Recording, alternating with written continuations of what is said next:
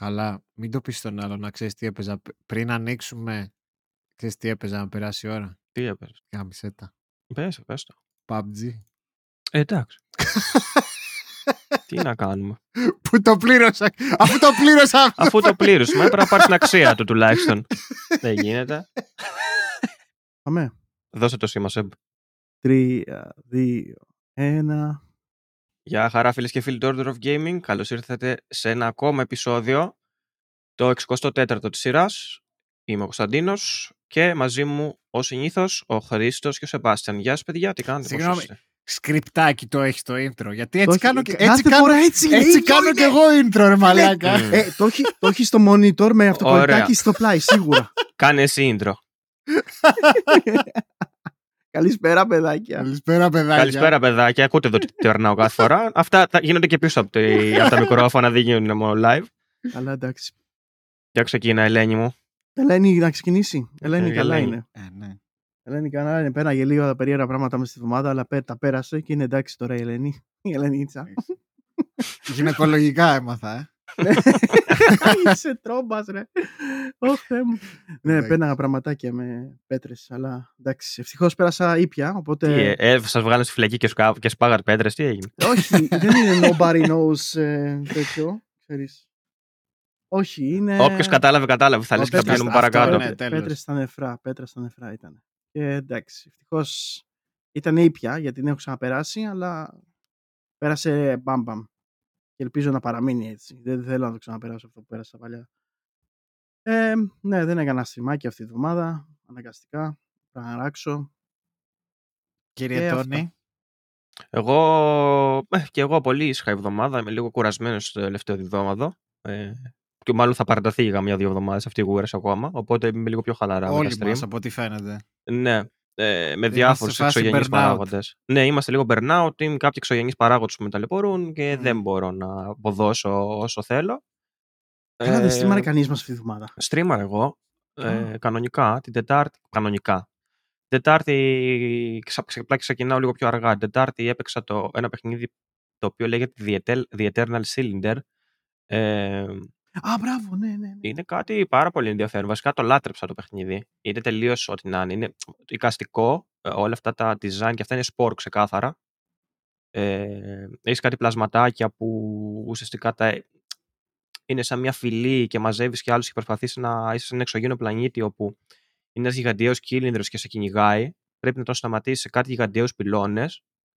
Ε, και συναντάς κάποιους της φυλής σου γυρεού και σου λένε διάφορα πράγματα, ότι κάποτε ο κόσμος ήταν έτσι και η φυλή μας έκανε αυτό και εκείνο.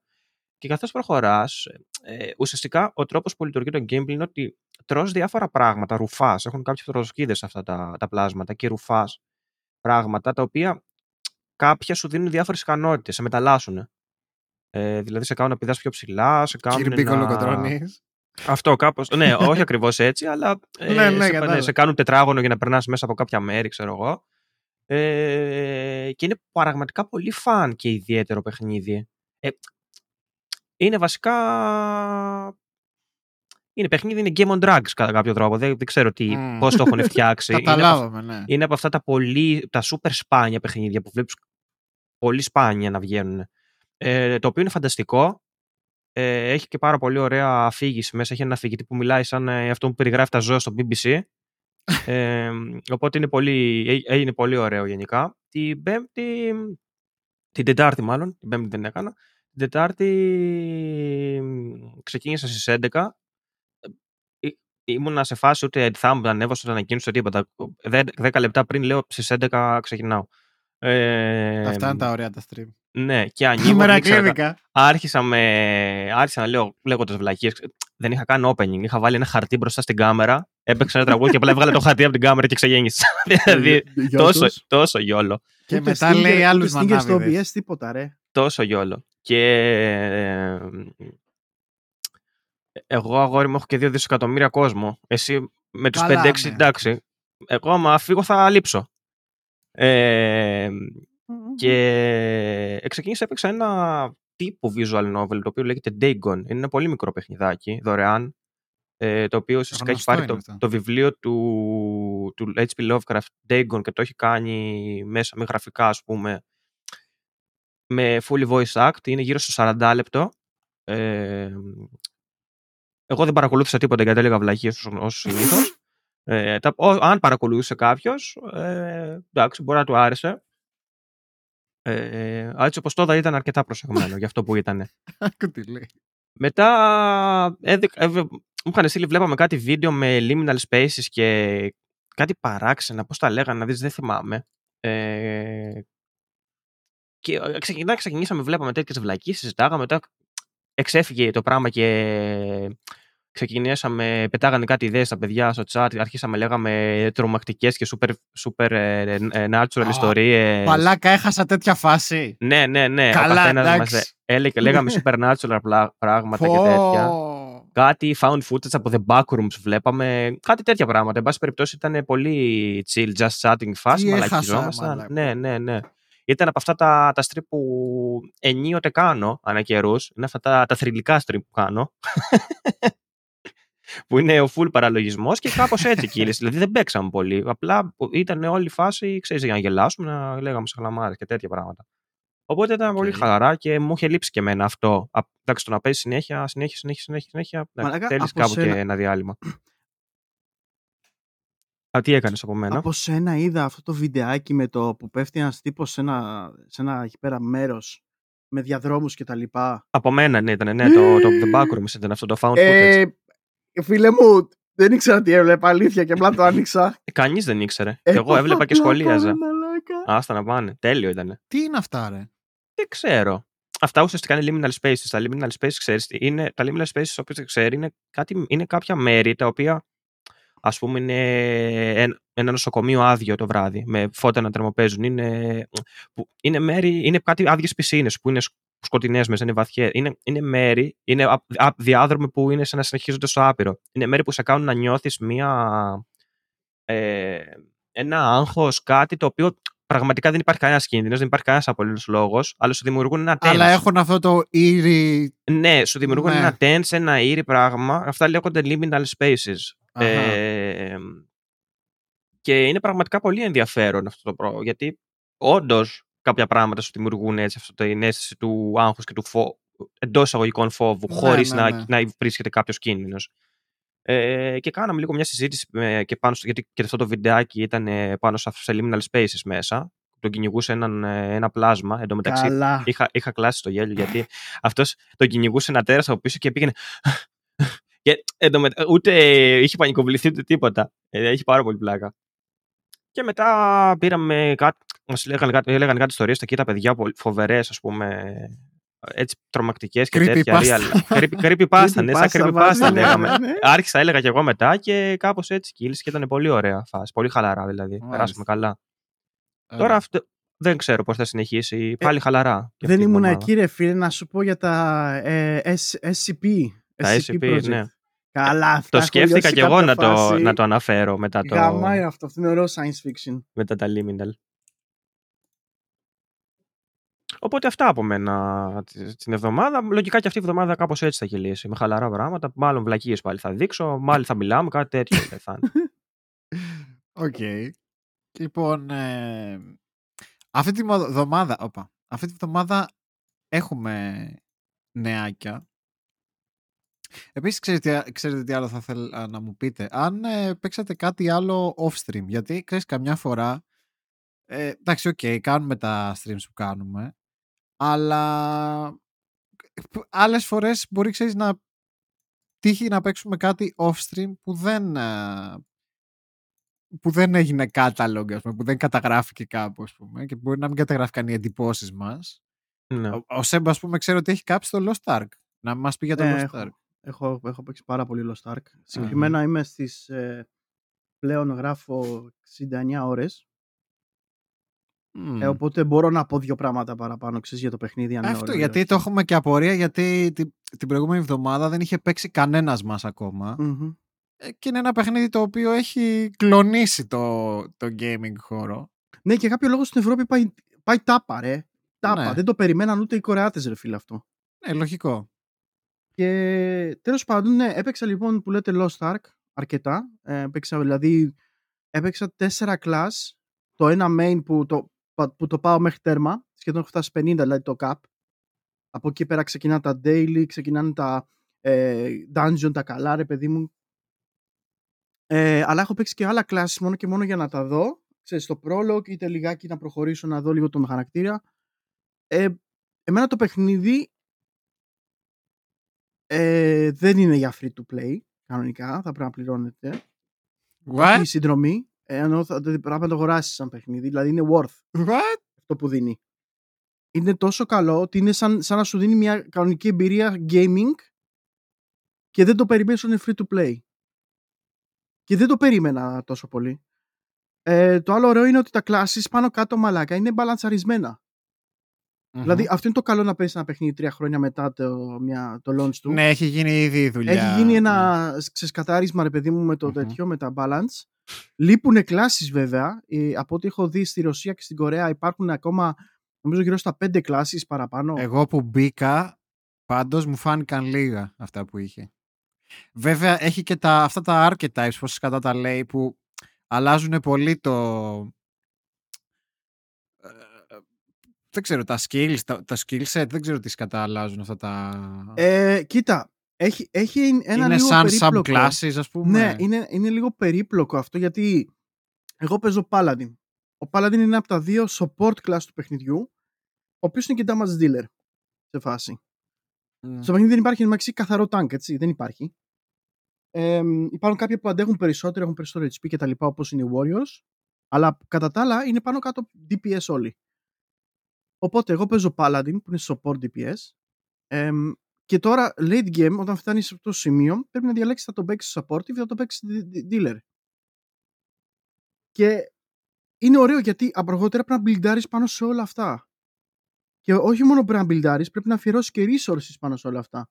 Οπότε πρέπει να το ανεβάσεις, να φτιάξεις και το playstyle σου κτλ. κτλ. Οπότε, ό,τι έχεις παίξει μέχρι τώρα, ξέρεις, σε φάση ότι, οκ, έφτασες το παιχνίδι που έπρεπε να φτάσεις, το έμαθες, οπότε τώρα πρέπει να αποφασίσεις τι θα κάνεις. Γενικά πάντως το παιχνίδι είναι full με- στο content, πραγματικά είναι full. Α, αυτό ήθελα να σε ρωτήσω αμέσως μετά το παιχνίδι. Είναι σε Unreal Engine 3. Ωραία. Μμμ. Τα γραφικά του δεν είναι κάτι super duper και είναι 77 γίγκα. Ναι. Αυτό για μένα σημαίνει 58 ήταν σε μένα, συγγνώμη. Εγώ Και κάπου 58-70 νομίζω με τα updates. Ρε παιδιά, Ναι, εμένα μπορεί. ήταν 73 γίγκα. Οκ. Αλλά και 50 κάτι να είναι. Για, τέ- για τέτοιο παιχνίδι, ε, να σας φέρω ένα πα- αντίστοιχο παράδειγμα. Το Diablo το 3 είναι κάτω από 25 Ε, giga. 15, κάπου 15 με 20 είναι. Μμμ. Ναι. Οπο- αυτό το παιχνίδι σ- ξεχυλίζει από content. Τι, τι γίνεται; Έχει πάρα πολύ content. Ε, πάνω κάτω, κοίτα, ο- όταν πηγαίνεις στο παιχνίδι, όταν προχωράς, θα σου πω το εξής. Απλά, είναι απλά πράγματα. Προχωράς στο παιχνίδι, έχεις το main quest που είναι μόνιμα εκεί. Okay?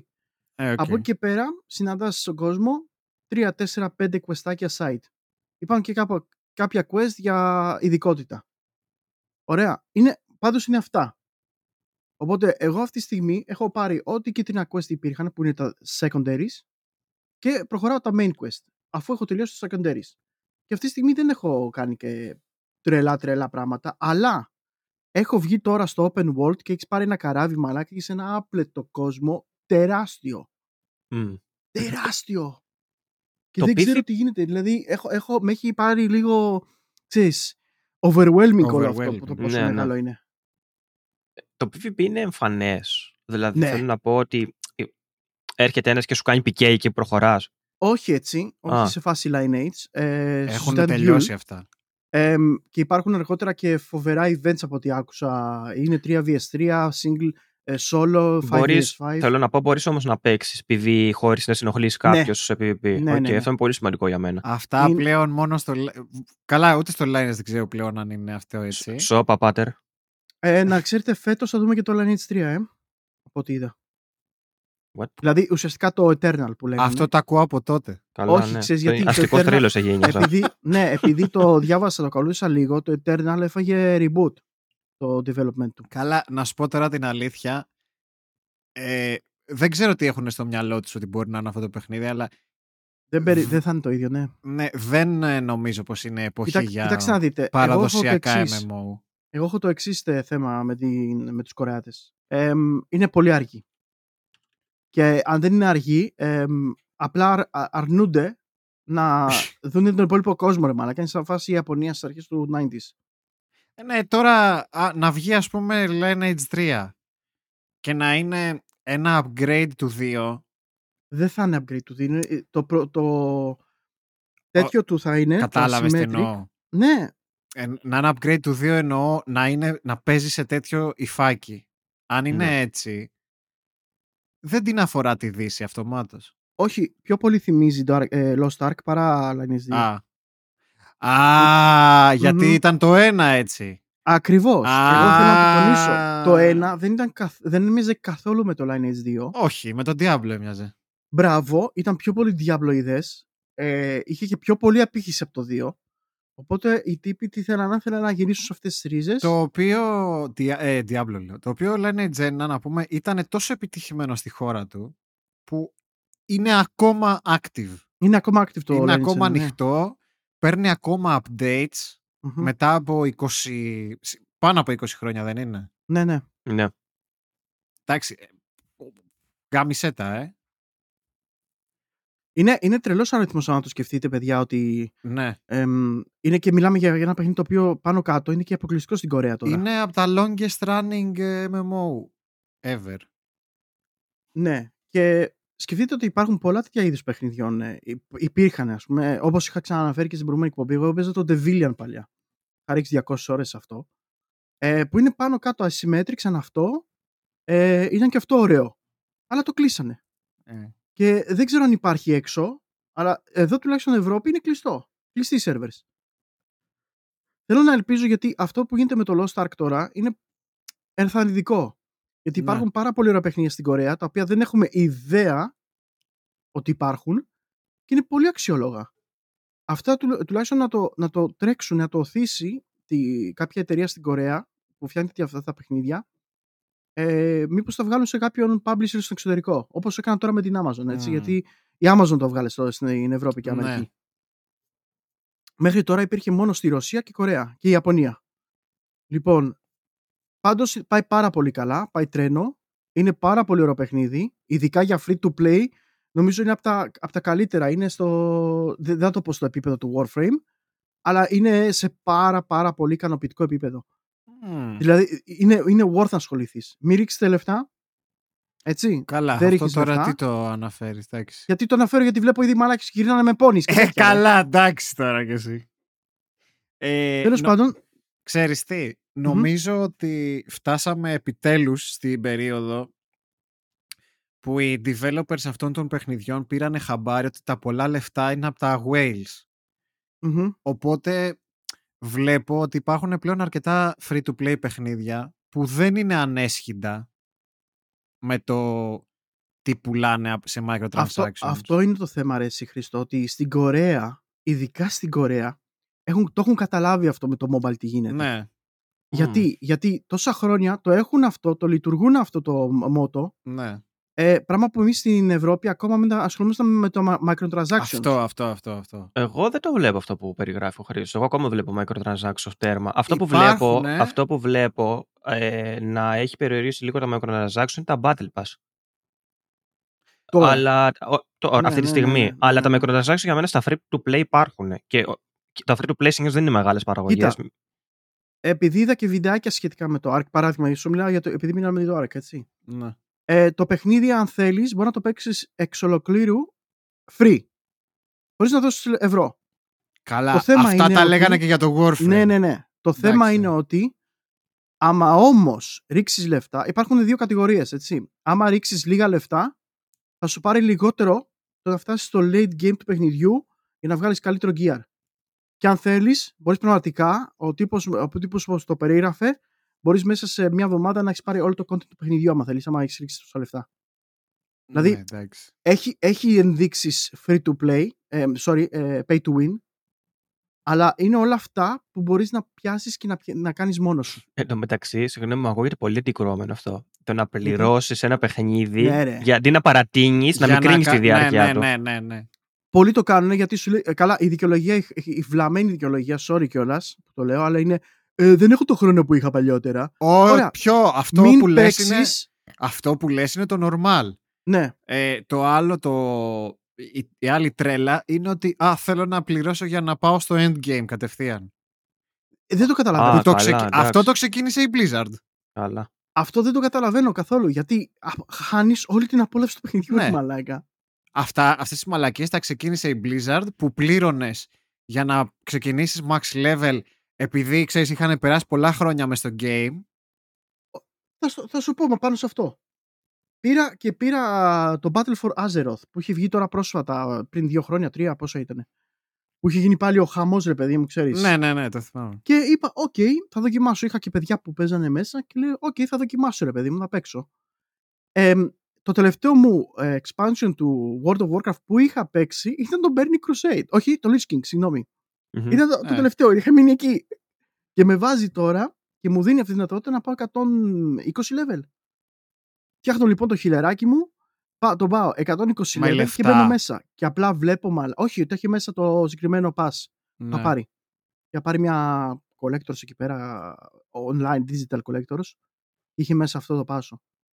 Και το πάω μαλάκα 120 level και μπαίνω μέσα και απλά βλέπω μαλάκα ένα τείχο skills ναι. να είμαι σε μια περιοχή που δεν ξέρω καν που είμαι. Παίξε μπάλα. Ναι, κατευθείαν, να ξεκινήσει κατευθείαν endgame με όλα σκυπαρισμένα. Δε- ναι. Δεν υπήρχε λόγος να το κάνεις αυτό. Μμ, Και Δηλαδή πάλι με- και, και δεν γίνεται κιόλας αυτό γιατί Ναι, τα, τη- τα, τον MMO αυτό είναι η φύση, ακόμα και να φτάσεις endgame. Είσαι, τ- άμα δεν ξέρεις πώς να, να το χτίσει ένα χαρακτήρα, είσαι τόσο κακός και endgame. Που βλέπεις κάτι, Μπράβο. τυπά, κάτι τύπους που χτι- βαράνε τριπλάσια damage από σένα για Α. πλάκα και εσύ είσαι πουθενά. Αυτά όλα να τα καταλάβω για κάποιον που το έχει ξαναπέξει. ακριβώς. Που φτιάχνει και, και δεύτερους, πρόσφατα. τρίτους, δέκατους παίκτες κτλ. Ναι, και Και πρόσφατα. κιόλας, πρόσφατα, έτσι. ναι, για να ξέρει τι, έχουν, τι είναι όλα αυτά. Σου λέω, εγώ μπήκα και απλά δεν ήξερα τίποτα. Απλά όπως ήταν, Ναι, όπως ναι, το ναι, ναι. μπήκα με όρεξη, έτσι βγήκα. Κι όμως Κατάλαβες. παίζει πάρα πολλοί κόσμος έτσι. Ε, Ε, δεν μπορώ να το και- καταλάβω. Κοιτάνε ένα βιντεάκι στο YouTube, ε, best ε, warlock ε, builds ε, και τέλος, πάμε. Ε, εντάξει, αυτό χάνεις όλο, όμως το, όλο το τέτοιο αρχικό Ε, ναι. concept. Έτσι. Δηλαδή, το να, το να μπω εγώ στο Ar- Ark, ρε παιδί μου, να, είμαι, να μπω κατευθείαν στο, στα 50 level στο Lost level, στο late game, ε, στο end game δηλαδή του παιχνιδιού, ε, χάνεις όλο Μα- αυτό που έχω περάσει τώρα και να σου πω κάτι. Το story του είναι πολύ mediocre. Είναι πολύ mediocre, ναι, δεν είναι δεν- τίποτα. Ναι. Αλλά το ευχαριστήθηκα έτσι όπως το δείξανε. Μου άρεσε. Είναι λίγο cringy, είναι αυτά, η μετάφραση είναι Ε, πατάτες καλά, για εντάξει, μπαμπουίνους. ναι. Αλλά ρε μαλάκα, μ' άρεσε. Το πέρασα όλο αυτό ρε φίλε. Και είναι, όλο, είναι κρίμα ρε μαλάκα να το προσπεράσεις όλο αυτό το κομμάτι του παιχνιδιού και να, απλά να μην, να μην δεις τι έχουν κάνει μέχρι τότε. Νομίζω όλα τα, όλα τα MMO, δεν το λέω τώρα για το Lost Ark συγκεκριμένα, νομίζω όλα τα MMO πέφτουν σε αυτή την παγίδα κάποια στιγμή. Ε, δηλαδή στο Κα- να... Ναι. Κάποια το κάνουν λόγω content, έτσι. Ναι, ναι, πώς... Σκέψω ότι γεμίζει τόσο content πλέον που δεν μπορεί αυτό, να μην ναι, το κάνει. πώς το λένε αυτό που λέμε, το FOMO. Α, Δηλαδή, δημιουργείται τόσο fear of missing out του τωρινού content για τους καινούριους παίκτες που σου λέει ε, και τι θα κάτσω να παίξω 120 ώρες το main story για να φτάσω εκεί που είναι οι φίλοι μου, ας πούμε; Παίζει πάρα πολύ αυτό στα MMO. Ρε, είναι το journey ρε μαλάκα, αλήθεια, είναι το journey. Η, η- το ταξίδι που κάνεις Α. από το τέτοιο, εγώ πιστεύω ότι σε βάζει πιο πολύ και μες στο Ναι, παιχνίδι. μα ρε και φίλε. το WoW γι' αυτό δεν παρήκμασε ρε εσύ. Γιατί άλλο ήταν στο Vanilla και στο Burning Crusade, άλλο παιχνίδι και στο Lich King και άλλο μετά. Μμμ. Τα άλλα- γι' Ήτανε αυ- το, γι' αυτό. ήτανε το journey, αυτό που Ε, λες. σωστό, σωστό. Γι' αυτό και το Destiny κάνει το καλύτερο από όλα που βγάζει όλα τα παλιά content και να τα έχει Α, πληρώσει ο μπράβο. κόσμος.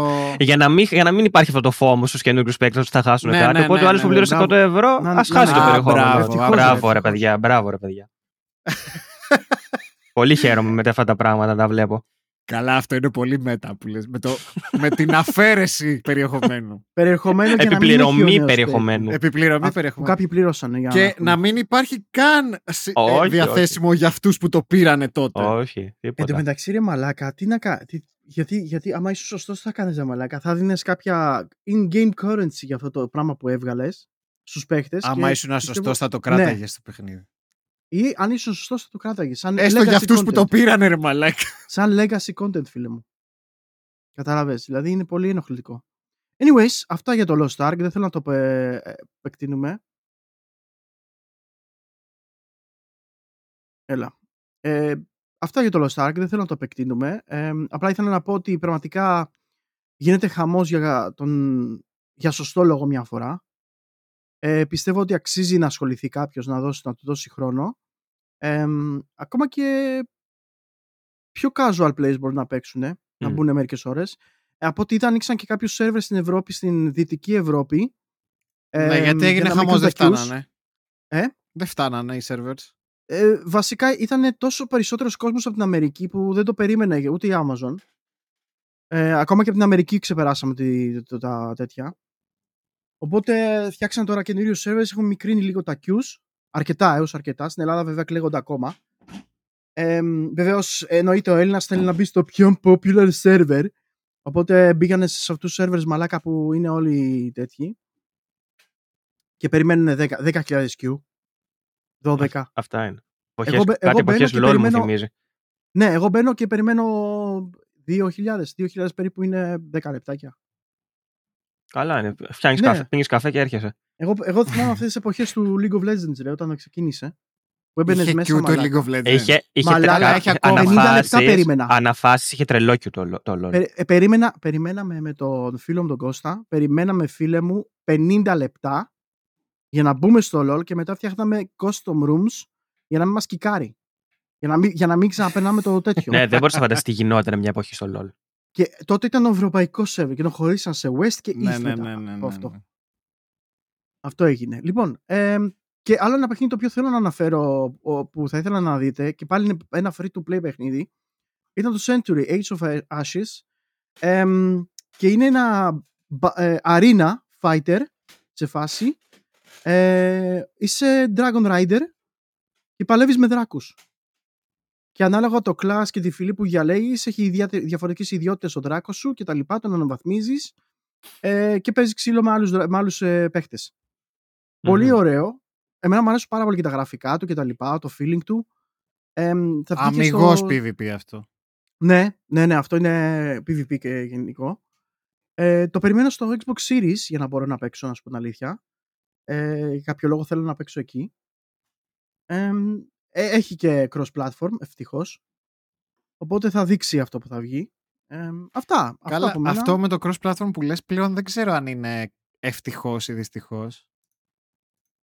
Εγώ πα- κάποτε ήμουν πολύ υπέρ του cross-platform, να μπορούμε όλοι να παίζουμε το ίδιο game όπου και να είμαστε. Και Με τους ξαφνικά, πισάδες λες που είναι και κλέφτες. ξαφνικά οι, οι fans του Halo θέλουν να τα, να τα ξανακλείσουμε όλα. Ναι, γιατί γαμιούνται οι- στο PC μαλάκα οι Ναι. τέτοιοι, οι cheaters. Ναι, ναι, ναι. Είναι, είναι με αυτή, αυτή η μαλακία, ρε φίλε. ότι Είναι αυτοί οι λίγοι που πάντα τα γαμάνε όλα για όλους. Πω, πω, ξέρεις πόσα βιντεάκια έχω δει με cheaters μαλάκα να γίνονται expose on Μμμ. stream κιόλας μαλάκα. On stream τα κάνουν, On ρε stream, φίλε. αυτά είναι. Και τα βγάζουν και και ο ένας μαλάκα κορευόταν, το έπαιζε πολύ. ε, I'm the best και τέτοια, shooter και τέτοια. και είχε το μποτάκι δίπλα του μαλάκα ενεργοποιημένο.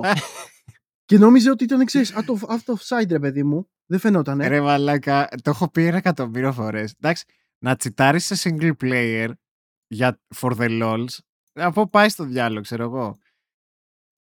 Ρε μαλάκα, σε multiplayer, για Ξέρω. ποιο λόγο να τσιτάρεις, μα, τι παίρνει, αν, αν- μεγαλώνει το πουλάκι σου, ας πούμε. Ότι Δεν τι; είναι. Είναι αυτός ο. Το, και μετά, Στο και μετά έχω το πεις. παίζει και εγώ τέτοιο. Σας τα μάγκας. έχω πει. Είναι η μαγεία της, ευχα... της ευχαρίστησης τους να σπάς τα αρχίδια κάποιου άλλου.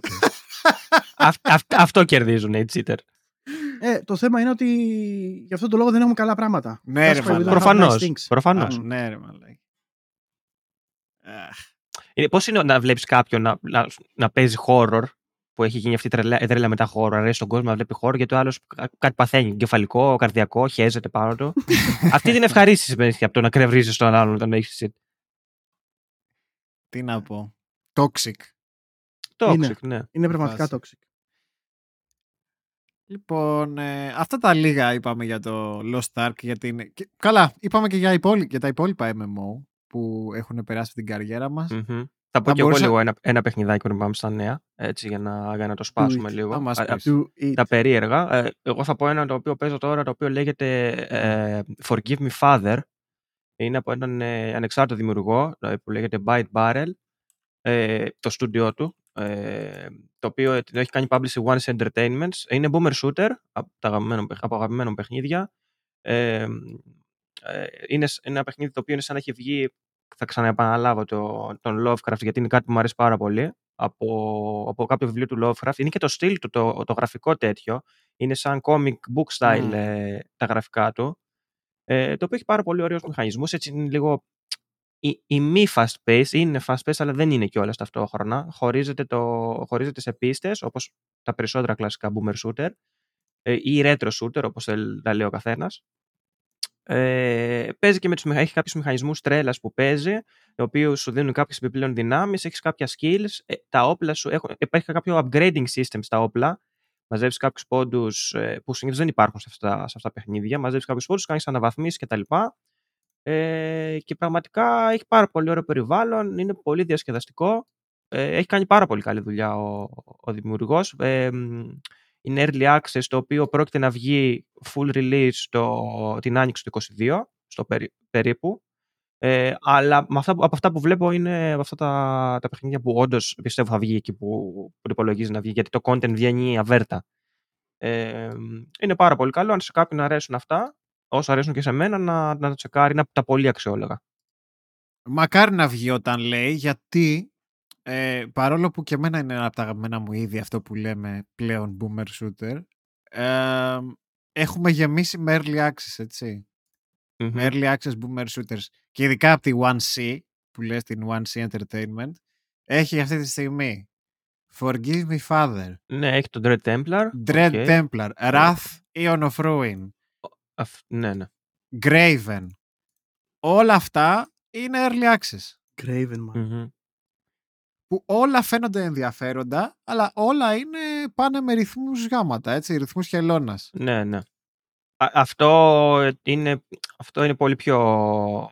κινείται πολύ πιο γρήγορα από εκείνο το άλλο. Ε, θα είναι ο developer μάλλον. Και είναι, είναι ένα άτομο που το φτιάχνει. Ναι, ναι, ναι, ναι, ναι. Εγώ, περι, εγώ περιμένω το expansion του Iron Fury. Που μου ε, το μεταξύ το αυτά, αυτά ρε γαμώτο, δεν, δεν μπορώ να τα καταλάβω. Έχεις τους άλλους που είναι κάποιος studio, έστω είναι κάποιοι άνθρωποι παραπάνω.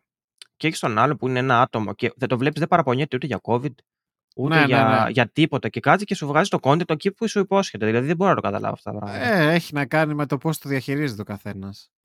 Είναι όπως το.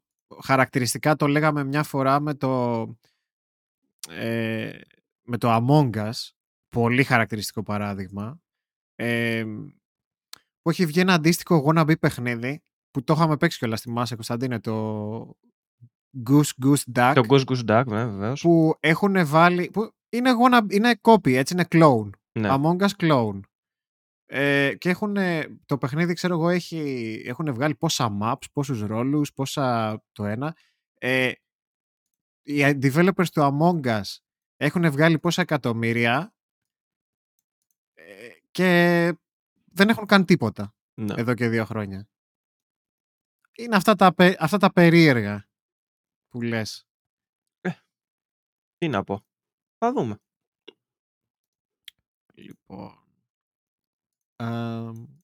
Τι θέματα έχουμε σήμερα; Έχουμε αρκετά σήμερα, αρκετά ενδιαφέροντα θέματα. Ε, καιρός ήταν μετά από δυόμιση εβδομάδες. Να δούμε λίγα ναι, ναι, ναι, Είχε, είχε λίγο μπαλοτσέψη η κατάσταση με τα νέα, αλλά ε, καταρχάς είχαμε αρκετές ε, κυκλοφορίες έτσι ωραίες.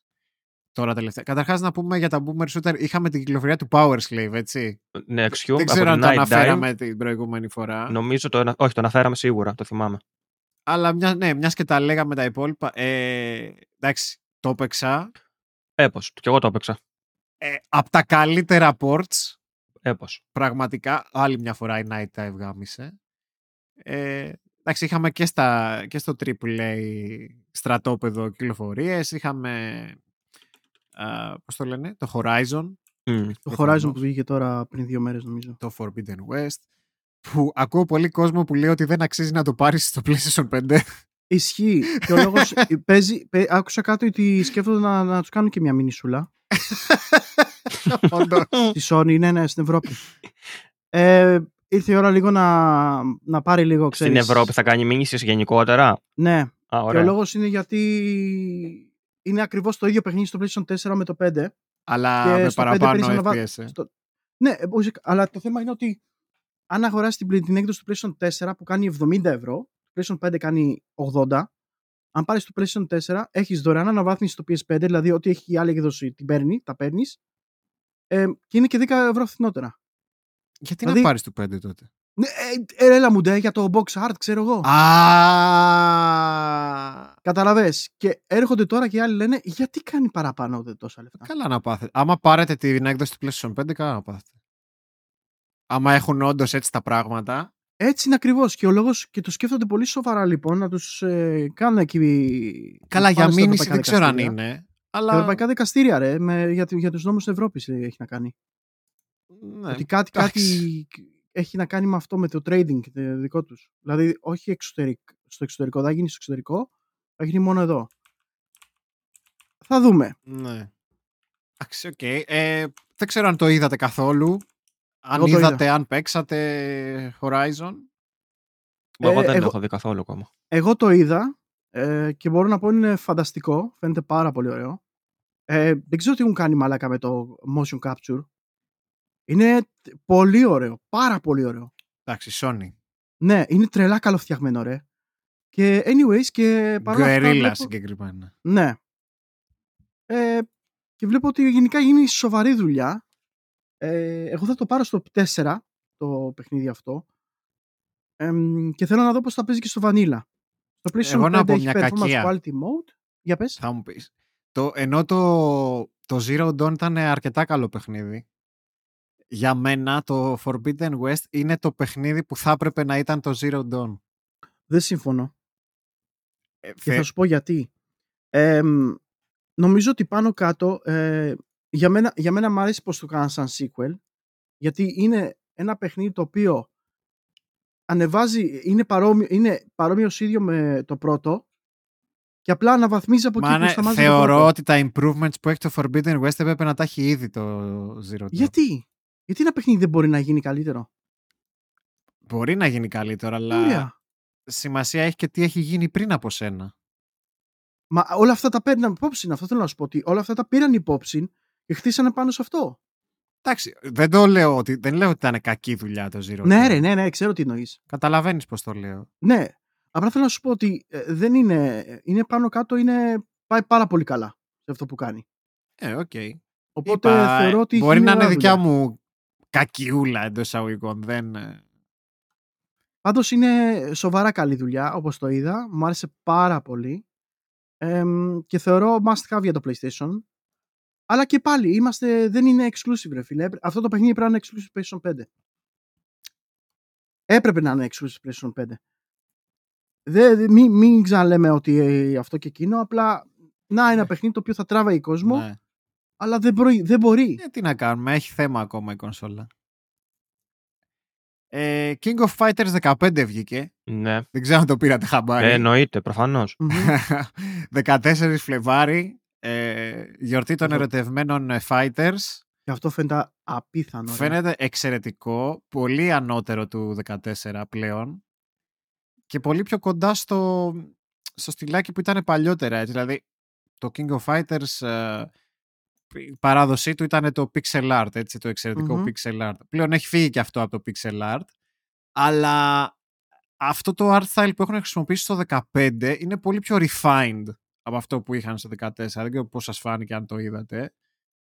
Ε, εν τω μεταξύ, πραγματικά, ε, επειδή το δοκίμασα λε- λίγο από Family Share που το έχει ένας φίλος μου Μεξικάνος που εκεί δεν ξέρω αν το ξέρετε, το King of Fighters είναι πιο στη Λατινική Αμερική το King of Fighters είναι πιο γνωστό από το Street Fighter. Μμμ. για κάποιο λόγο. Οπότε το είχε day one. Ε, να σας πω κάτι. Δεν ξέρω γιατί ο κόσμος παίζει Street Fighter 5 αυτό θέλω να πω. Εμ, γιατί είναι πιο δεδομένο. μάλλον Μόνο γι' αυτό. Δηλαδή, γιατί πέραν έχεις του πιο ότι πολλά είναι- φράγκα να το κάνεις κομ- ε, promote. Ναι, πέραν το ότι είναι πιο γνωστό, δεν ξέρω γιατί το παίζει ο κόσμος το, το SF5. Και για μένα ακόμα Είναι και το παλιό Guilty Gear είναι πλέον. καλύτερο. Ναι, είναι παλιό πλέον. Α, Δεν το λέω γι' αυτό. Λέω για το πόσο καλύτερο είναι το King of Fighters. Α, καλά, ναι. ε, ε, ναι, είναι καλύτερο, εντάξει. Ε, και εγώ είμαι με έναν αγαπημένο μου fighting είναι τα Street, τα Street Street Fighter, αλλά και το Guilty Gear πλέον είναι καλύτερο από το Ε, Street καλά, Fighter. Guilty Gear, τι να λέμε τώρα. Ναι, ναι. Το, το Guilty Gear βασικά είναι το κορυφαίο fighter αυτή τη στιγμή. Για μένα. Άμα πάρεις από τέτοιου είδους fighters, εμένα, μου- εγώ με- είχα τρελή, τρελή, τρελή αρρώστια με το Cap- Marvel vs. Capcom. Δηλαδή σε τέτοιο στυλ. Μμμ. Εγώ, εγώ είμαι πιο πολύ εκεί. Τα Marvel και αυτά και Street Fighter ήταν λίγο για μένα, ξέρεις, πιο πολύ... Ναι, εμένα δεν μου αρέσει το Marvel Δευτερεύον, γιατί δευτερεύον. δεν σούπερ ήρωες όχι. Ναι, εσύ μου το Μην το ξαναπεί. λες. Μην το βλέπεις έτσι. Τα έχω παίξει. Ε, δεν έχει κα... Το ότι έχει μέσα σούπερ ήρωες δεν έχει καμία σχέση με ναι, το ναι, το παιχνίδι. ξέρω. Το ξέρω. Τα έχω παίξει. Είναι Απλά δεν, από τα ε, καλύτερα fighting τα Marvel vs. Το ξέρω, Capcom. το ξέρω, το ξέρω. Ναι, δυσ, δυστυχώς όμως δεν, μπορώ, δεν βλέπω καινούριο, κατάλαβες. Ε, Είναι κρίμα γιατί το Θυμάσαι Infinite τι είχαν κατά- πάει να κάνουνε; Είναι δύσκολα ρε, αυτά μωρέ να τα μαλάκα, άστο. κάνουν. Και, και το... Δεν είναι. Δεν- Είναι, δεν είναι είναι. αυτό. Είναι Δεν γιατί είναι αυτό. μπλέκονται μεταξύ τους διαφορετικοί οι παράγοντες. Εν Τα τω γαμίσ- μεταξύ, Τα γαμίσαν όλα με το Infinite, ρε. ρε μαλάκες, θυμάστε το ότι κάποτε υπήρχε... Ε, θυμάστε, είχε βγει το Street Fighter vs. Tekken; Μμμ. Θυμάστε ότι ήταν να βγει και Tekken vs. Street Fighter; Ναι. Που θα ήταν 3D. Ναι, νομίζω, το θυμάμαι. δεν, πρέπει να βγει- δεν πρέπει να βγει και ποτέ. Εν τω μεταξύ, να, πα- να βάλω παρένθεση πάνω σε αυτό, το ε, Street Fighter vs. Tekken είχε ρε φανταστικά mechanic μέσα. Καλό ήταν. Με κάτι κρίσταλα και τέτοια μαλάκα. Ήταν Καλό πολύ ήταν. ενδιαφέρον. Και δεν το έπαιξε κανένας. Κανένας. Το είχα στο Xbox. Ε, καλό ήτανε, αλλά τότε εγώ είχα κολλήσει με το τέτοιο. Με το MVC3. Ναι. Marvel vs. Α. Capcom 3. Ναι, Που ναι, μου ναι, άρεσε ναι. πάρα πολύ. Το τελευταίο καλό τέτοιο. Ναι, ναι, ναι, ναι. Γιατί και εγώ αυτό έπαιζα, αλλά δεν έπαιξα καθόλου το, το Infinite μετά με ξενέρωσε. Και περίμενα να δω και το Tekken vs. Street Fighter και δεν υπήρξε ποτέ. Πολύ έτσι απλά. Δεν το κάνα cancel λόγω αυτού. Ε, μπορεί να φοβούνται τα τέτοια. Μπορεί να τους έχει μείνει από παλιά η ρετσινιά από τα 3D Street Fighter, τα θυμάσαι; Ναι. Μμ. Πώς Τα τα, EX. πώς τα λέγανε; Μπράβο. Τα EX. Που Ε, ήταν η πρώτη, η πρώτη απόπειρα της Capcom να μπει σε 3D, γιατί ήταν τότε η εποχή εκείνη. Μπράβο. Και δεν ξέρω αν το έχεις πάρει χαμπάρι σε. Το ε, ξέρεις ότι αυτοί που έφτιαχναν τα Street Fighter, τα EX, πλέον φτιάχνουν άλλο παιχνίδι σε αυτό το στυλάκι; Όχι. Ποιο; Που το λένε. Έλα ρε Κωνσταντίνε, εσύ θα το ξέρεις σίγουρα. Τα Η Fighter πάλι. Fighter, Fighter, που, είναι, που παίζει ακριβώς, ακριβώς, που είναι στο στυλάκι των ε, Street Fighter X, Fighting Layer. Α, ναι, ρε. Παιδιά δεν έχω πάρει χαμπάρι τίποτα. Ναι, ναι, ναι. Ωπα, το έχω ξεχάσει τελείως, ε. Είναι κάποιοι develop, ένα, ένας Japanese developer που λέγεται Arika που φτιάχνανε τα Street Fighter τα EX και φτιάχνει ένα, μια σειρά που λέγεται Fighting Ναι, Layer. Τα και το, Fire τελε- Layer. το τελευταίο λέγεται Fighting X Layer. Μμμ. Σου δίνει δηλαδή και το τυράκι ότι είναι. Αλλά έχει Ναι, original ναι. χαρακτήρες, έτσι. Δεν έχει της Capcom. Σόπα ρε, δεν το ήξερα καν. Ε, το, παίζουνε και σε, το παίζανε και σε tournaments. Το Fighting Ωραία, Layer. μπράβο. Και πρέπει να είναι και πολύ καλό. Ένα καλό που μου άρεσε.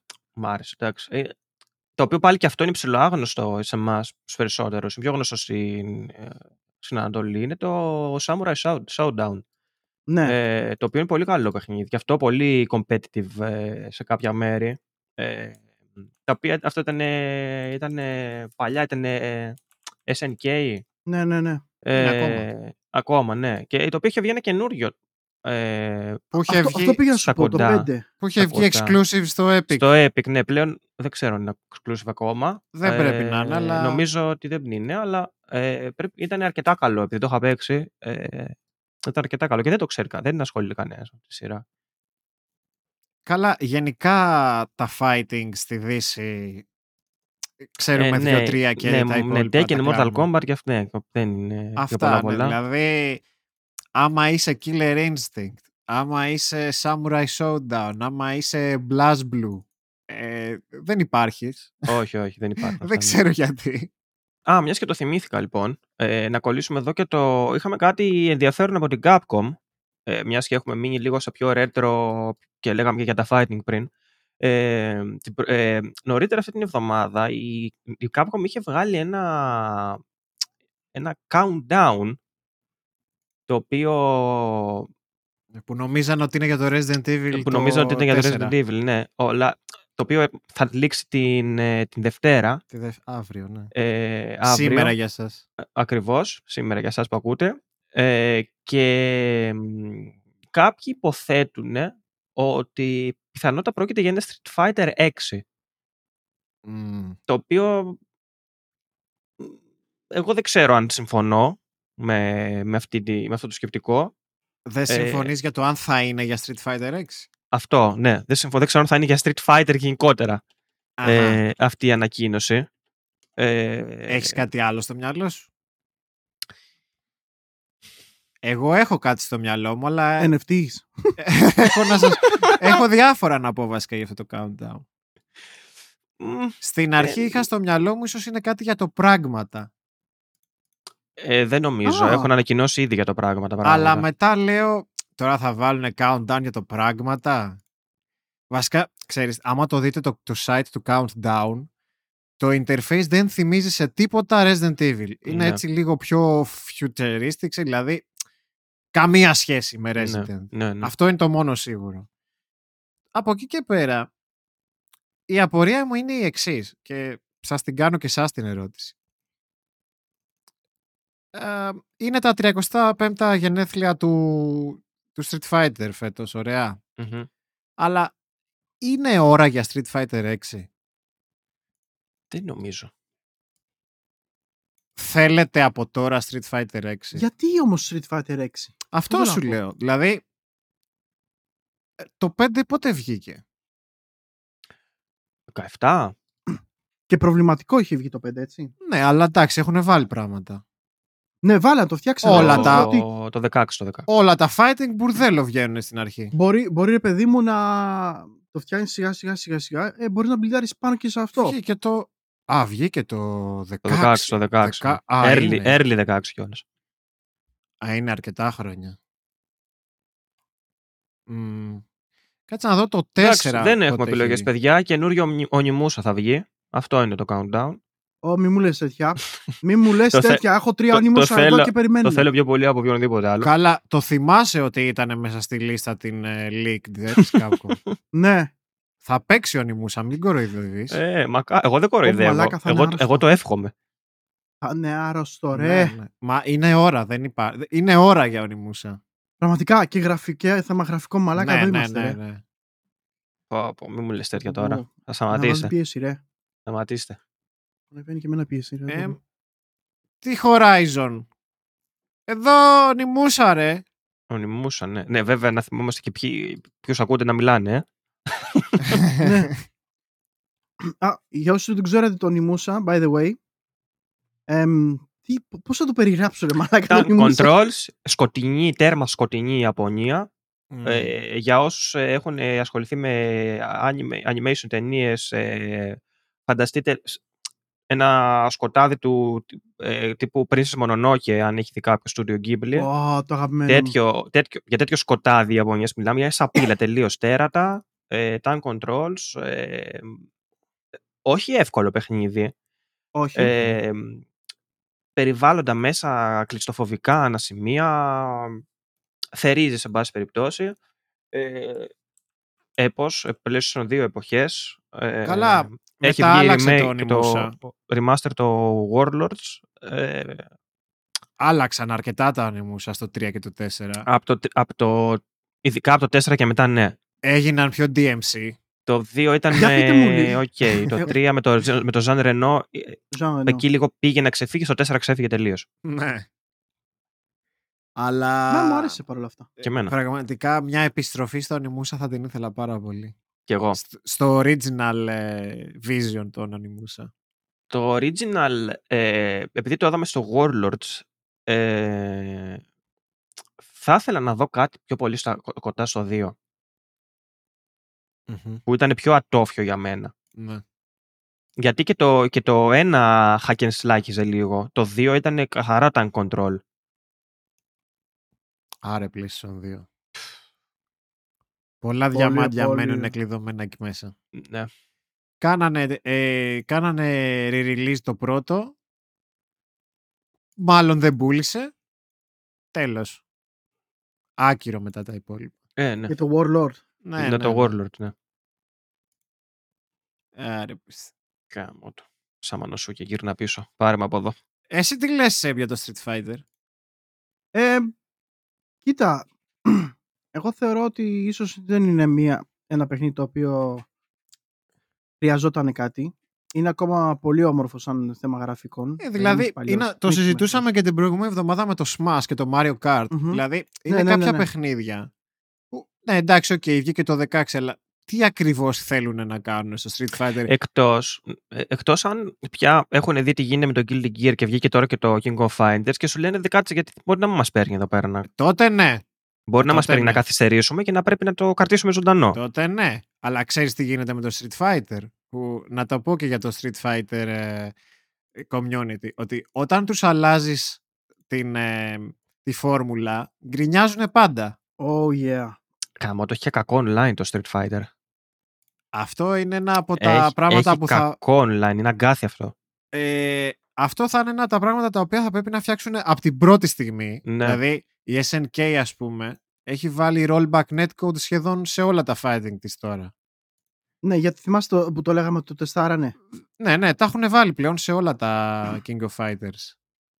Ακόμα και στα παλιά. Ε, η Capcom ε, θυμάμαι έλεγε δεν έχουμε κανέναν εδώ πέρα που να έχει τέτοια τεχνογνωσία. το ότι μπορείτε να πάρετε ας πούμε κάποιον ου- όχι ε. Κανέναν Αμερικάνο ξέρω εγώ να σας κλε- ξεβλαχεύει όχι ε. Τι, θα φέρω, θα φέρω Τι λες, Filthy ρε. Gaijin στο στούντιο όμως; Πάρ το πίσω. Τι λέω κι εγώ ε. Τι να πω, ελπίζω Δεν Ναι, έχουμε δηλα- και πολλές επιλογές όμως τώρα. Που... Εδώ που το συζητάμε, δηλαδή τι άλλο μπορεί να είναι. Τίποτα, Τίποτα, θα ρε, ανέβουν το μπορεί Street να μην Fighter τα είναι. γραφικά. Α, Μπορεί, ναι, αυτό.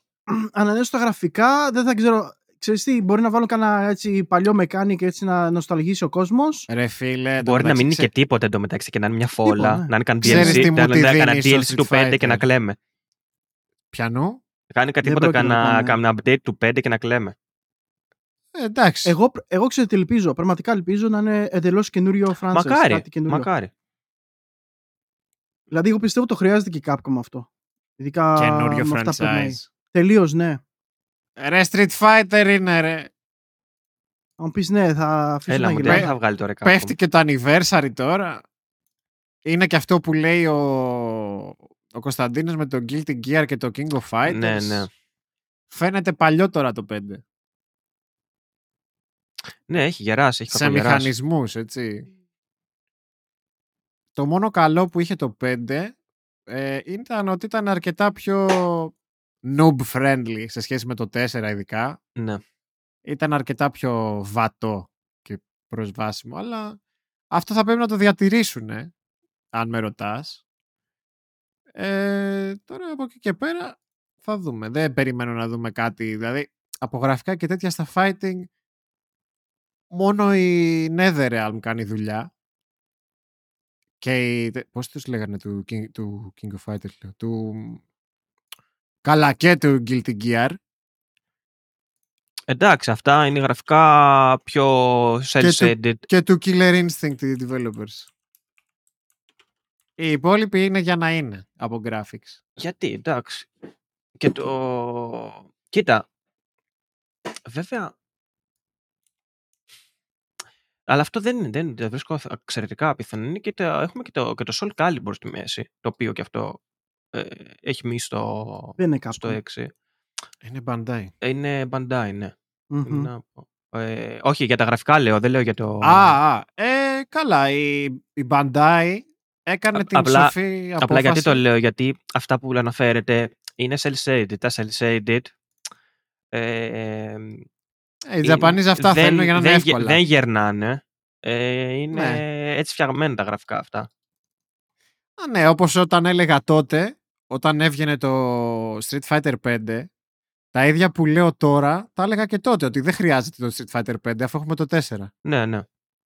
Ε, Ρε, και το 4 να είχαμε ακόμα, εγώ μια χαρά θα ήμουν. Συμφωνώ. Ναι. Συμφωνώ απόλυτα. Η φοβερό art style. Ναι. Μη σου πω ότι είναι και καλύτερο game, αλλά τέλος πάντων αυτό είναι άλλο.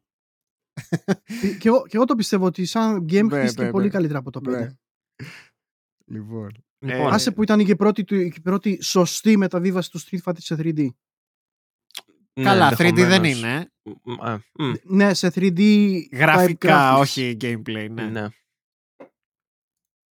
Ε, καλά, τα fighter πρέπει να είναι αυστηρό του τη gameplay. Δεν μπορεί. Τι 3D να κάνεις. Θα παίξουμε ε, WWE άμα είναι. Γιατί το, Ε, το Tekken 3D σε το κάνανε χαλάει. με το τέτοιο, ρε, το EX και δεν πέτυχε. Δεν με χαλάει, αλλά δεν, με- δεν ξέρω. Ε, μπορεί να είμαι εγώ κολλημένος από αυτή την άποψη. Ότι μ' αρέσει, Είσαι μ' αρέσει το λίγο- 2D στο. Και εγώ προτιμώ στο το fighting. 2D, αλλά άμα το κάνεις καλά όχι, το 3D όχι ότι δεν είναι καλό ενδιαφέρον. το 3D, ναι, συμφωνώ. Πολύ Δηλαδή, είναι καλό το 3D. Και το Tekken πιστεύω κάνει καλή δουλειά. Και το Soul Calibur. Ε, και το Dead or Alive. Εμένα από όλα αυτά νομίζω το Killer Instinct μου αρέσει περισσότερο στη μεταβίβαση. Ήταν πιο ωραίο. Ναι, Το Killer Instinct παίζει 3D. δεν θυμάμαι. Ε, 3D του τύπου Street Fighter αυτό Α, που α, βλέπεις. α. Αλλά μου αρέσει πάρα δεν το πολύ. έχω παίξει. Το πήρα... free. Πού ρε μαλάκα. Το Killer Instinct είναι free to play. Κάθε εβδομάδα σου δίνει διαφορετικούς χαρακτήρες. να Α, διαλέγεις, άμα το δεν έχω έχεις πάρει. πάρει. Και εγώ το έχω πάρει. Είχε, είχε πριν λίγο καιρό ένα sale η Microsoft και τε- ό,τι μαλακία έχει βγάλει η Microsoft στο Steam την πήρα. Μμ. Πάντως είναι πάρα πολύ ωραίο παιχνίδι. Εντάξει, είναι και φθηνό. Όποιος θέλει να το αγοράσει 37 ευρώ κάνει. Ναι, Είχαν ναι, ναι. βγάλει Εγώ το πάρω στο Xbox. Quantum Break. Ε, πώς το λέγανε το άλλο; Το... Δεν θυμάμαι. Το Definitive Edition δώσανε; Νομίζω αυτό είναι που έχει. τα τέτοια. Ναι. Πήρα Sunset Overdrive. Μμ. Και άλλο ένα action της Microsoft. Το Record. Ναι. Τα είχαν όλα μαζί. Όπως άρεσε το Overdrive. Αυτό είναι ωραίο παιχνιδάκι. Ωραίο είναι, ναι. Αυτό ναι, πολύ, πολύ σε πολύ τρέλα, ρε. Αυτά τα λίγα που είπαμε για τα fighting. Μιας και κυκλοφόρησε το, το KOF. Μμμ. Λοιπόν, τι άλλα έχουμε. Να πάμε στα νέα. Ναι, πάμε πάμε στα στα νέα. Λοιπόν, ε, τα πρώτα νέα της εβδομάδας ήταν ε, κραξιματικά. Γιατί ήταν, ήταν χολέρα. Γιατί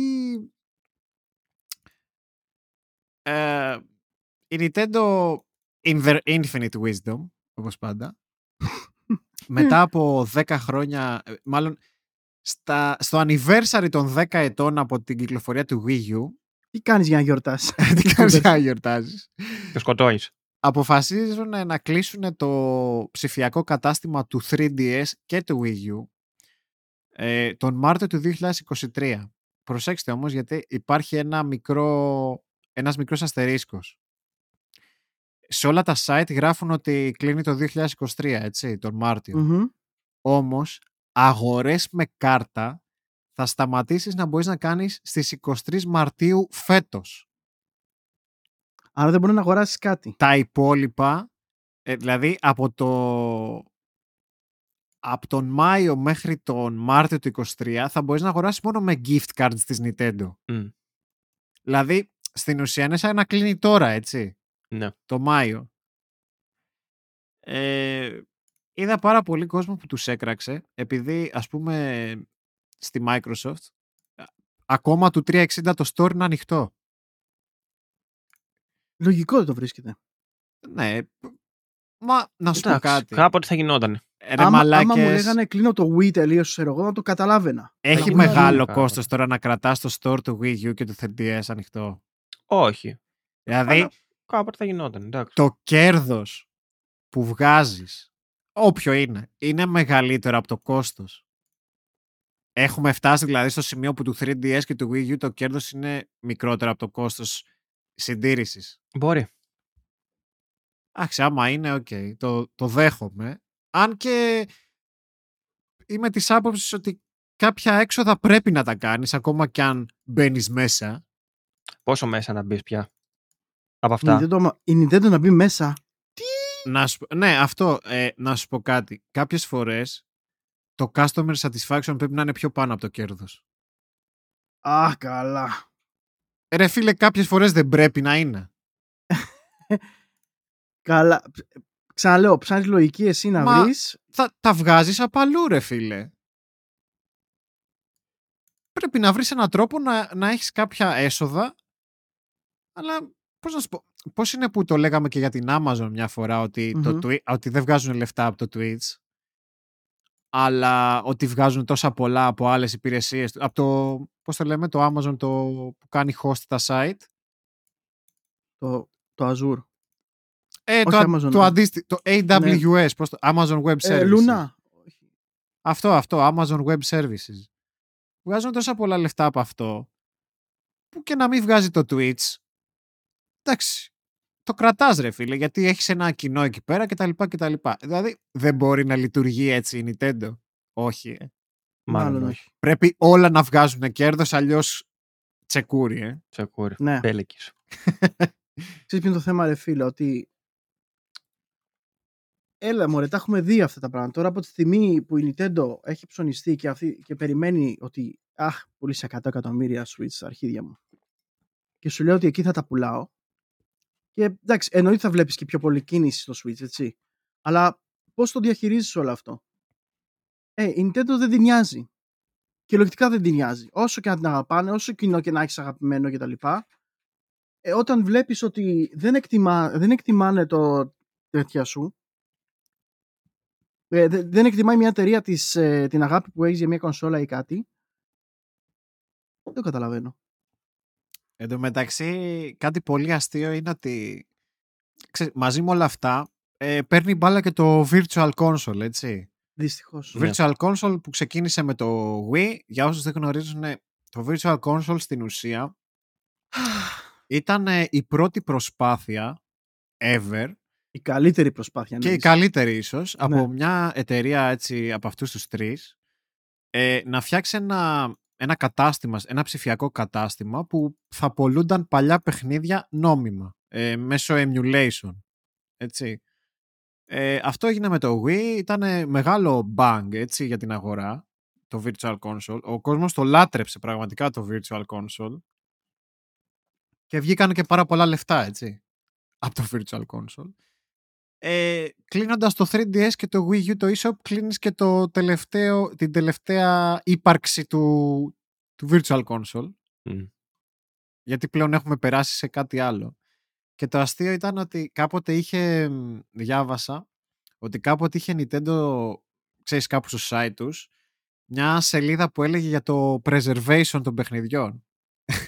Oh God. Ότι Αλήθεια μέσω τώρα. του Virtual Console, ξέρεις, γίνεται διατήρηση των παιχνιδιών κτλ. Μμ. Αυτή τη σελίδα τη διέγραψαν τώρα. Καλά. Ναι, αυτό λέω, δεν τράπηκαν. μαλάκα. Αλίμονο. Αυτό φαίνεται τράπηκαν. Καλή μόνο. Εντάξει. Δε- Μαλάκα δεν υπάρχουν οι τύποι, δεν υπάρχουν. Εντάξει. Αυτό σου λέω, κοίτα, να σου πω κάτι. Σκεφτείτε πόσα ωραία πράγματα μπορούσε να κάνει την Τόμα ήθελε. Σκεφτείτε ότι αν αυτό το Virtual Console το φέραν στο Switch, τι θα γινότανε. Σκεφτείτε ότι πόσα άλλα, άλλα πράγματα μπορούσαν να κάνουν. Και εννοείται δεν τα κάνουν. Δεν τα κάνουν γιατί θα σου βγάλουν τη συνδρομή την online, θα σου πασάρουν ένα κάρο μαλακισμένα παιχνίδια, τα οποία μπορεί να μην παίξεις κιόλα μην σε ενδιαφέρουν. Και από την άλλη, ρε φίλε, απλά ξέρεις, τους νοιάζει να πουλήσουν αυτή την κονσόλα. Θέλεις να σου πω κάτι που πονάει λίγο, ακόμα Ε, και πες. εμένα; Άμα το σκεφτείς καθαρά business, Μμμ. το να πουλάς ένα μάτσο ρέτρο παιχνίδια με, με συνδρομή, από το Μμμ. να τα πουλάς ξεχωριστά συμφέρει πιο πολύ. Συμφωνώ απόλυτα.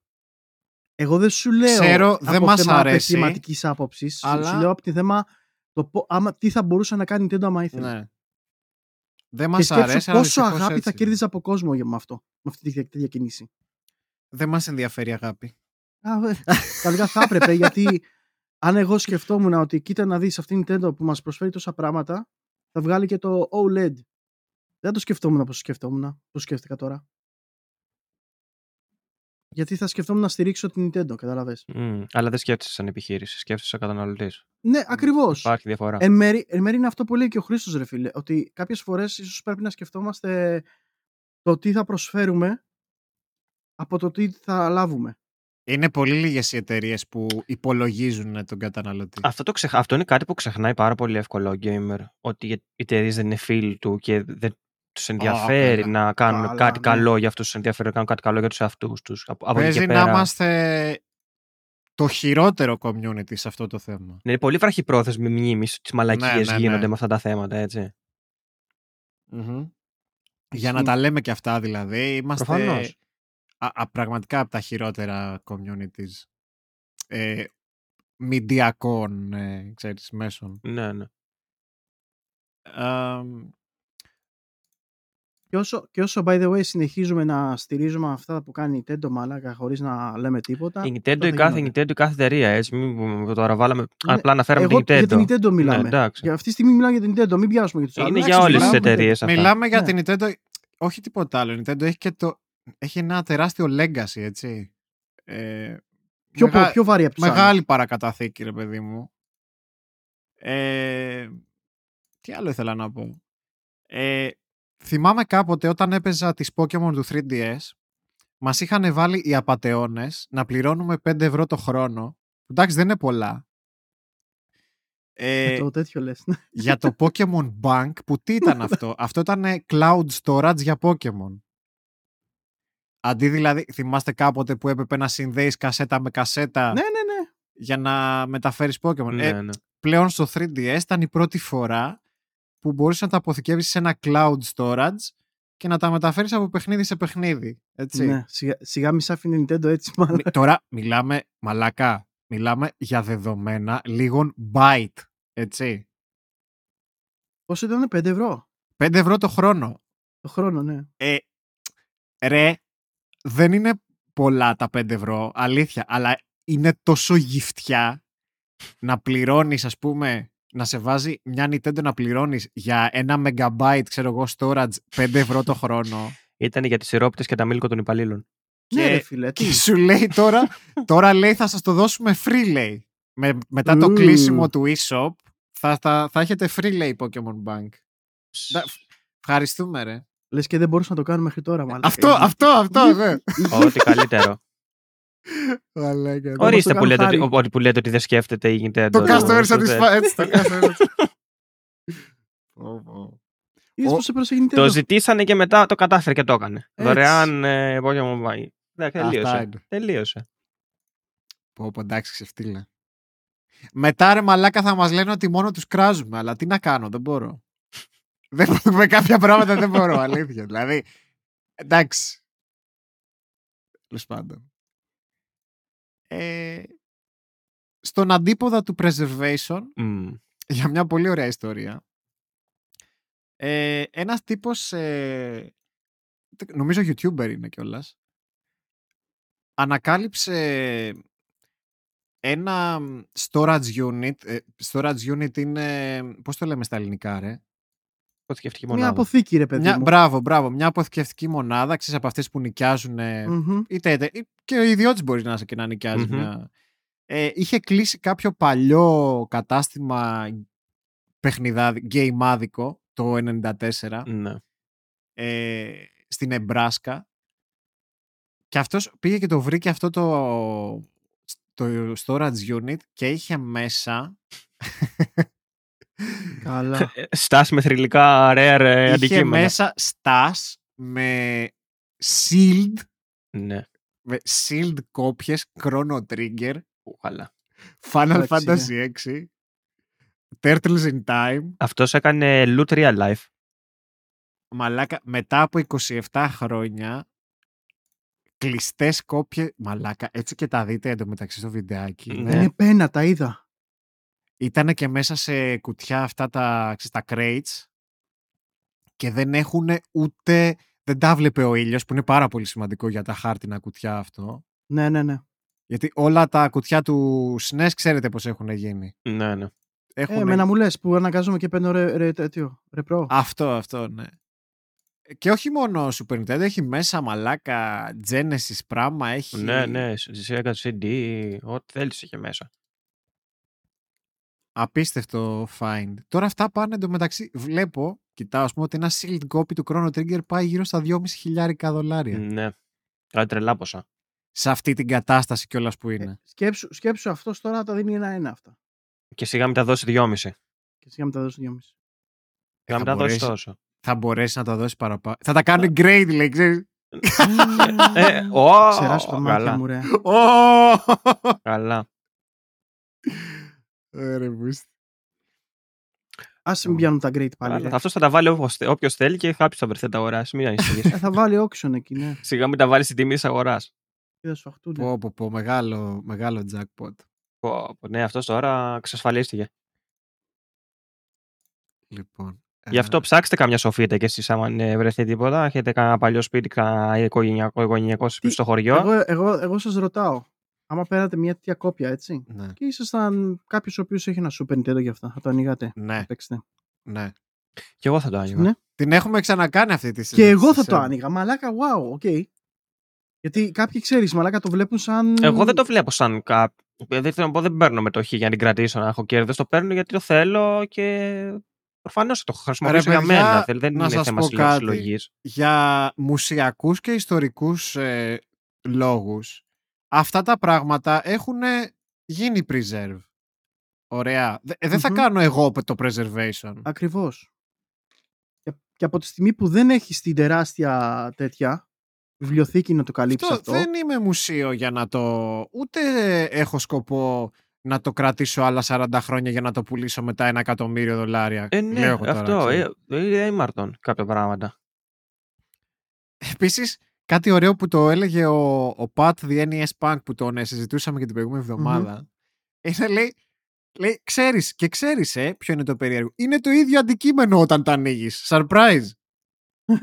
ότι, ότι, Πραγματικά. εντάξει είναι μαλάκες, δηλαδή και να τα ανοίξεις. Ε, πάλι το Και ο- ίδιο είναι, δηλαδή. Και ο Πατ κιόλας, εντωμεταξύ, είναι μεγάλος collector. Ναι, ναι. Χρόνια. Ναι, ρε Τότε φίλε, που αλλά ακόμα δεν έλεγε ο ήξεραν άνθρωπος τίποτα ότι για μια ζελατίνα του μισού χιλιοστού ε, ακούμε τα χίλια μύρια, έτσι. Μμμ. Ναι, ναι, ναι. Εντάξει, είπαμε, calm your boobs.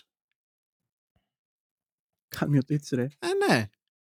Για να πούμε λίγο για τον Να Baldur's πούμε Gate. λίγο για το Baldur's Gate 3, να περάσουμε σε αυτό. Ε, μια επίσης, ένα επίσης αγαπημένο στούντιο που κάνει κάτι κουλά τώρα τελευταία. Ε, η Larian Studios, η οποία μας έχει δώσει τα θερολικά Divinity. Ε, με το Divinity 2 να είναι ίσως το μακράν το καλύτερο classic RPG σύγχρονο, μετά τα Baldur's Eyes, Wind Dale κτλ. Το 2. Το 2, ναι. Που, το, που ήταν 3D. Το 2, ναι. Divine Divinity 2. Ε, ε, όχι, συγγνώμη, Divinity Original Sin 2. Α, γιατί το Divinity 2 είναι άλλο, φίλε. Ναι, ναι, όχι το Divinity, το Μμ. Original Sin. Μμ.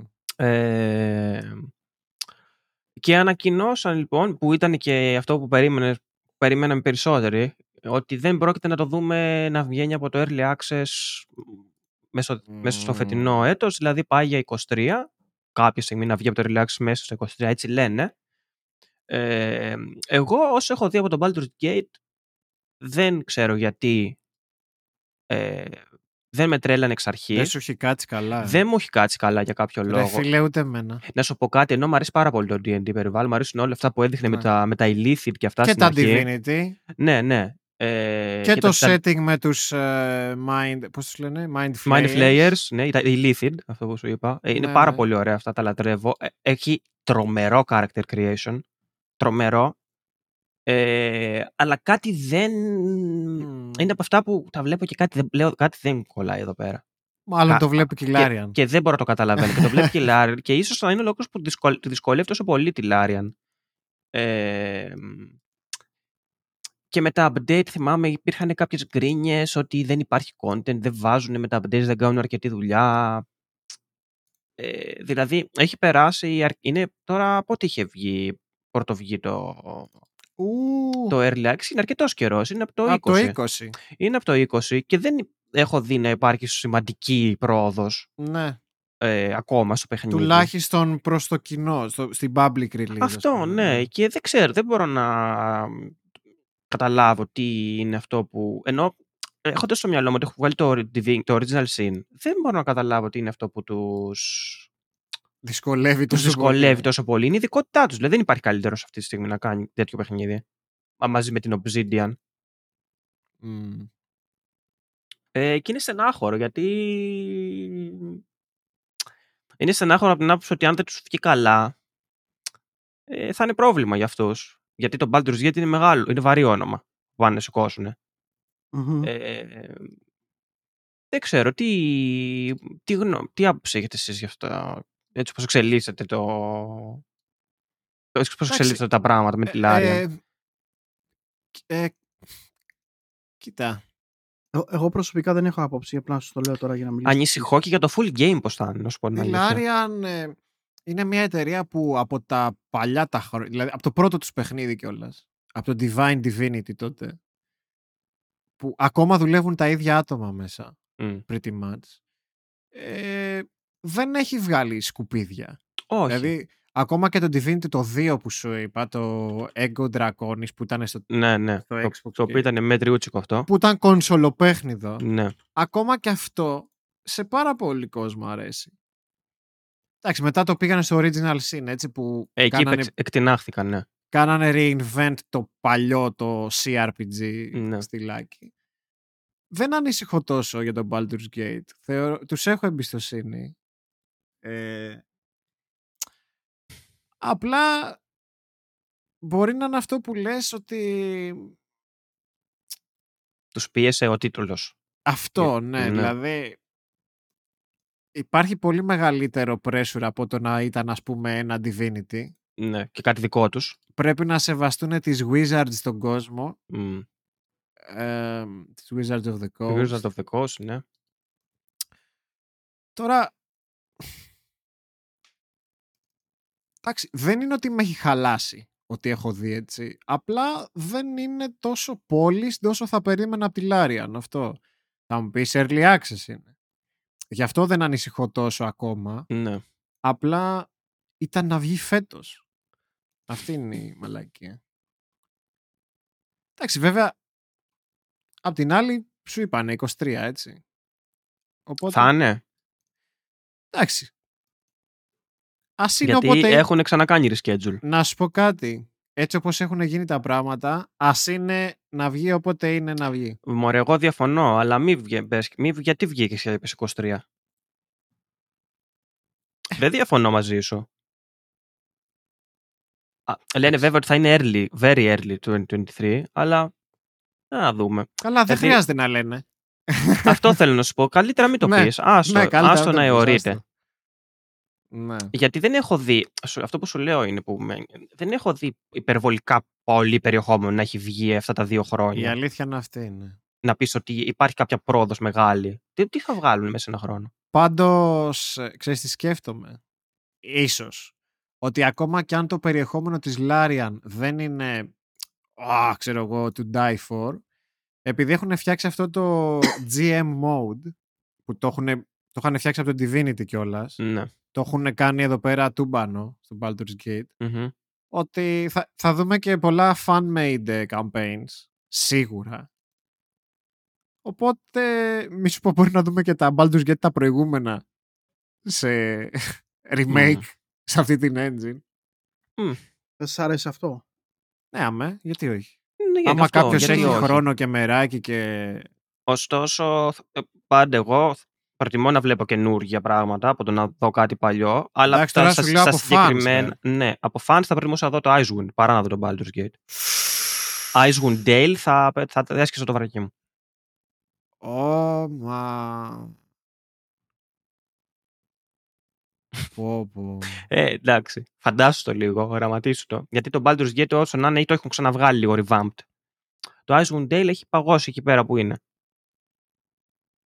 Φαντάσου το σε σύγχρονο. πω, πω. Το Icewind Dale, ε. Αλλά άλλο, άλλο, άλλη, Κάτι, άλλα κάτι επίπεδα. τσουτσούριασε μέσα. Άλλα επίπεδα. Πω, πω. Πάντα μου άρεσε το τέτοιο. Το setting του Icewind. ναι, The πραγματικά. Forgotten Realms. Λοιπόν, ε, αυτά για το Baldur's Σχετικά Gate με 3. τον Baldur's Gate, ναι. Μια μεγάλη έτσι. κυκλοφορία που αναμένεται. Κάτσε λίγο.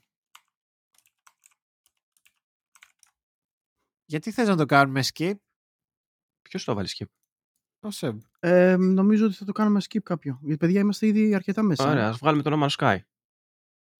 No Man's Sky σίγουρα Δεν θα θα βγάλουμε το. το Daedalic. Ωραία. Μπορούμε Βγάλε, να, να, βγάλε και το Abermore, ξέρω εγώ. να πούμε το Dragon Age που είναι και αυτό RPG. Αυτό είναι, ναι, και αυτό είναι, σημα- Ναι, είναι ναι, σημαντικό ναι, το Dragon Age. Το, σ- Οκ. το Ubisoft θα το βάλω μαζί με το Skull and Bones.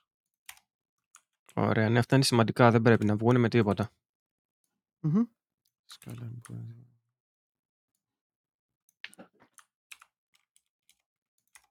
Μμ. Θέλετε να βγάλουμε κάτι άλλο; Βγάλ, ε, όχι, καλά, εντάξει. Στο, στην Dendalic δεν νομίζω να μείνουμε και πάρα πολύ. Ούτως ή άλλως. Όχι.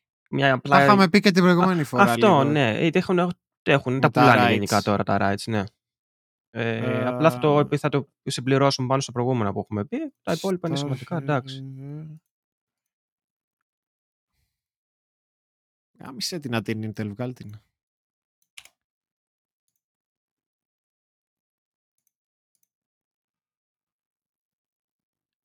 Ή να την κρα... Ό,τι θέλετε.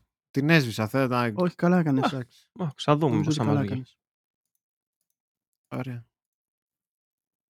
Πες για το Dragon Age. Ωραία, να πούμε και για το Dragon Age. Ε... Προχωρώντας λοιπόν, θα μείνουμε λίγο σε, στα πλαίσια των ε, RPG ε, και θα προχωρήσω με το...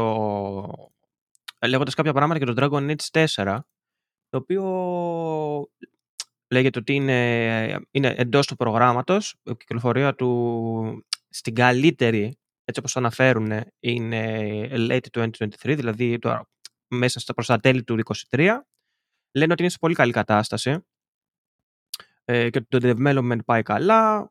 Ε, γύρω σε, θα βγει περίπου σε 18 μήνες. Αυτά Μαλάκα, είναι και από κάποια, πότε- και κάποια ράμο- rumors που λέγονται. Από πότε έχω να τα ακούσω αυτό; Ναι. Ε, Ότι είναι- πάει καλά το development είναι- κάποιου παιχνίδι. αυ- αυτό είναι αρκετός καιρός. Εντάξει, ε, επιφυλάσσομαι εγώ, αλλά θέλω να πιστεύω ότι θα τους πάει καλά. Ε, η Bioware είναι μια εταιρεία η οποία εγώ την είχα σε πολύ ψηλή εκτίμηση. Ε, τα παιχνίδια της ήταν, είχαν bug, αλλά ήταν καλά παιχνίδια. Ε, Υπάρχει RPG μεγάλο χωρίς bugs. όχι, δηλαδή τώρα μιλάμε παιδιά για την Bioware είναι μια εταιρεία πίσω από τα από Star Wars, ε, Knights of the Old Republic, ε, Mass Effect, ε, Dragon Age, έτσι. Κάτι παλιά, κάτι Jade Empire, δεν ξέρω αν τα θυμάται Πω, κανένας πω, πω, αυτά. πω, πω. Τέλεια το Jane Empire. Έτσι. Τέλειο. Μιλάμε, είναι εταιρεία πίσω από τέτοια παιχνίδια, εταιρειάρα. Ε, σε RPG μιλάμε δεν υπάρχουν, είναι από τους top. Ε, οπότε θέλω να ελπίζω ότι θα το, κατα, θα το καταφέρουν. Δεν ξέρω ακόμα πώς έχουμε πει. Δεν ξε- θα ήθελα, έχουμε ξανακάνει αυτή τη συζήτηση. Θα ήθελα να είναι στα πρότυπα των παλιών περισσότερο από ό,τι ήταν στον 2 και Inquisition. Ε, που είχαν γίνει λίγο πιο action based. Αχα. Παρέμεινε το, turn, το, το stop, το, το σταμάταγε στον χρόνο και τα turn based Το- Το δύο στοιχεία. ήταν πάρα πολύ ωραίο, ρε. Μου άρεσε πάρα Το πολύ. δύο Ήταν ήταν λίγο πολύ πιο action όμως. Το ένα ήταν το classic RPG. Πολύ, Ωραία. πολύ divisive παιχνίδι το 2. Το 2 ήταν λίγο. Ναι, ναι. Μ, Μου έχουν πει τα καλύτερα και τα χειρότερα για αυτό το παιχνίδι. Έγινε λίγο πιο action εντός εισαγωγικών. Παρέμεινε το stop time να, να μπορείς να κινηθείς, αλλά έγινε λίγο πιο, πιο χολιγουντιανό, να το πω, μεγάλο στην παραγωγή. Μμμ. Ε, ίσως έπαθε αυτό που έπαθαν και τα, και τα Dead Space. Πήγε να γίνει λίγο πιο casual. Ε, η EA είναι και, τα τους, δύο. και, τους, και τους ξέφυγε. ναι, και τους ξέφυγε. Πιστεύω ότι από το ίδιο πρόβλημα ταλαιπωρήθηκαν Μμμ. και τα δύο. Ε, μ, και το τελευταίο Dragon Age που είδαμε ήταν το Inquisition, το οποίο ήταν το 2014, ε, το οποίο το σκοτώνω αυτή τη στιγμή στο Origin. Ε, καλό RPG κι αυτό.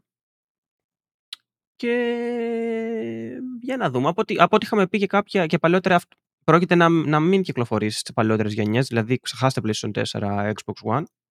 Θα είναι next gen, current Έτσι gen, πρέπει. whatever. Ε, και εγώ προσωπικά είναι κάτι που περιμένω αρκετά να δω το Dragon Age Εμ, 4. Να σας ρωτήσω. Εντάξει, έχουμε ξαναμιλήσει στο παρελθόν για τον Dragon Age 4. Ε, Νομίζω είχαμε συμφωνήσει όλοι ότι θα θέλαμε να δούμε κάτι πιο παραδοσιακό, όπως ήταν το Μμμ. πρώτο. ας πούμε. Ναι, ναι, ναι. Ε, εντάξει, δεν έχουμε και πολλές πληροφορίες, έτσι. Δεν έχουμε Όχι. κα- σχεδόν τίποτα πέρα από Μμμ. εκείνο το teaserάκι που μας είχε δείξει η, η EA. Ναι.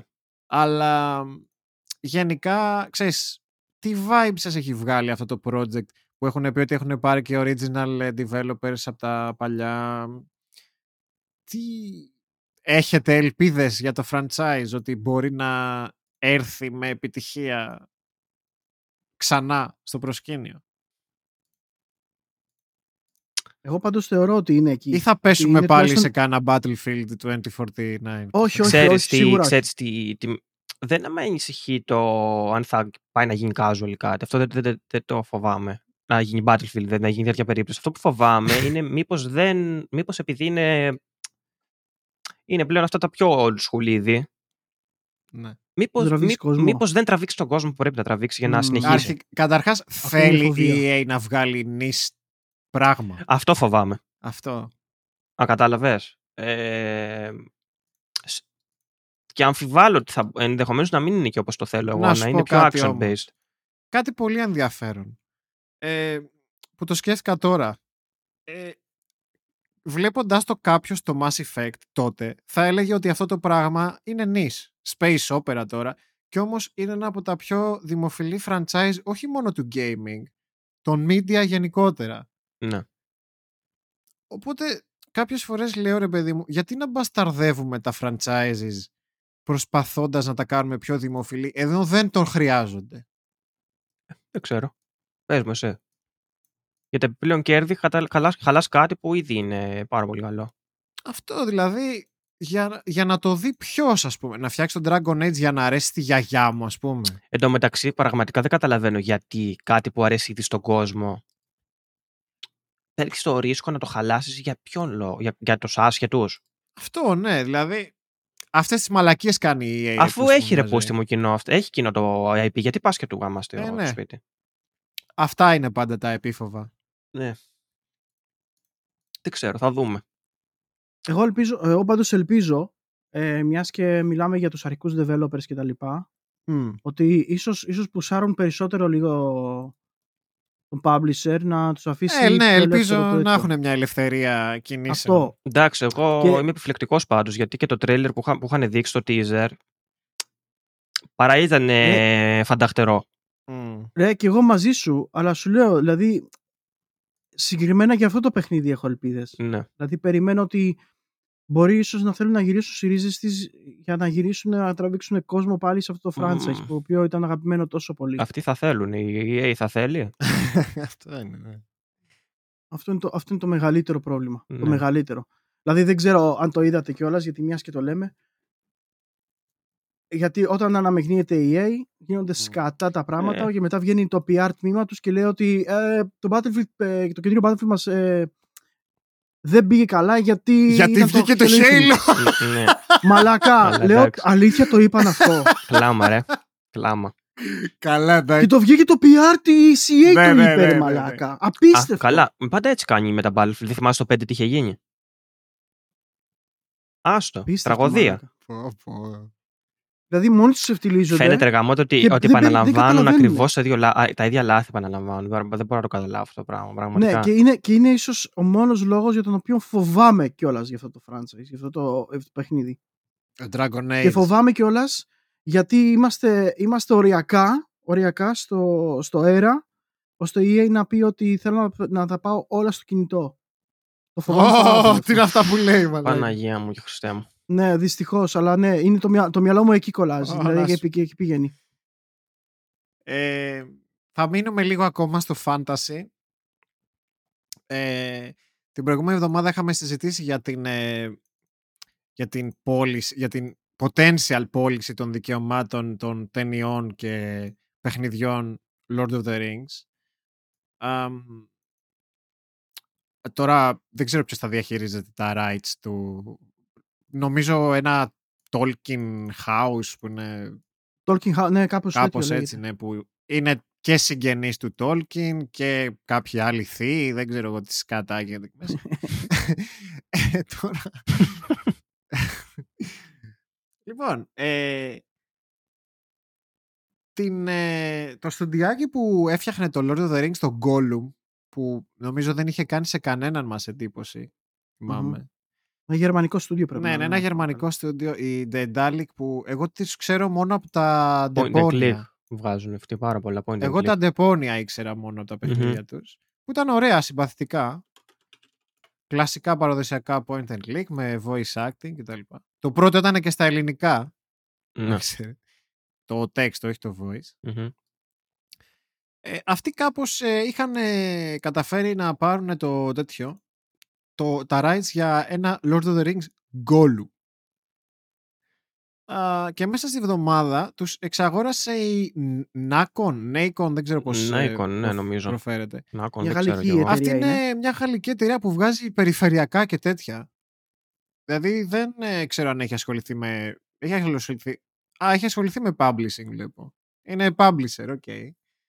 Ε, σοβελγουαρία, έτσι. Όχι... δρα- Ναι.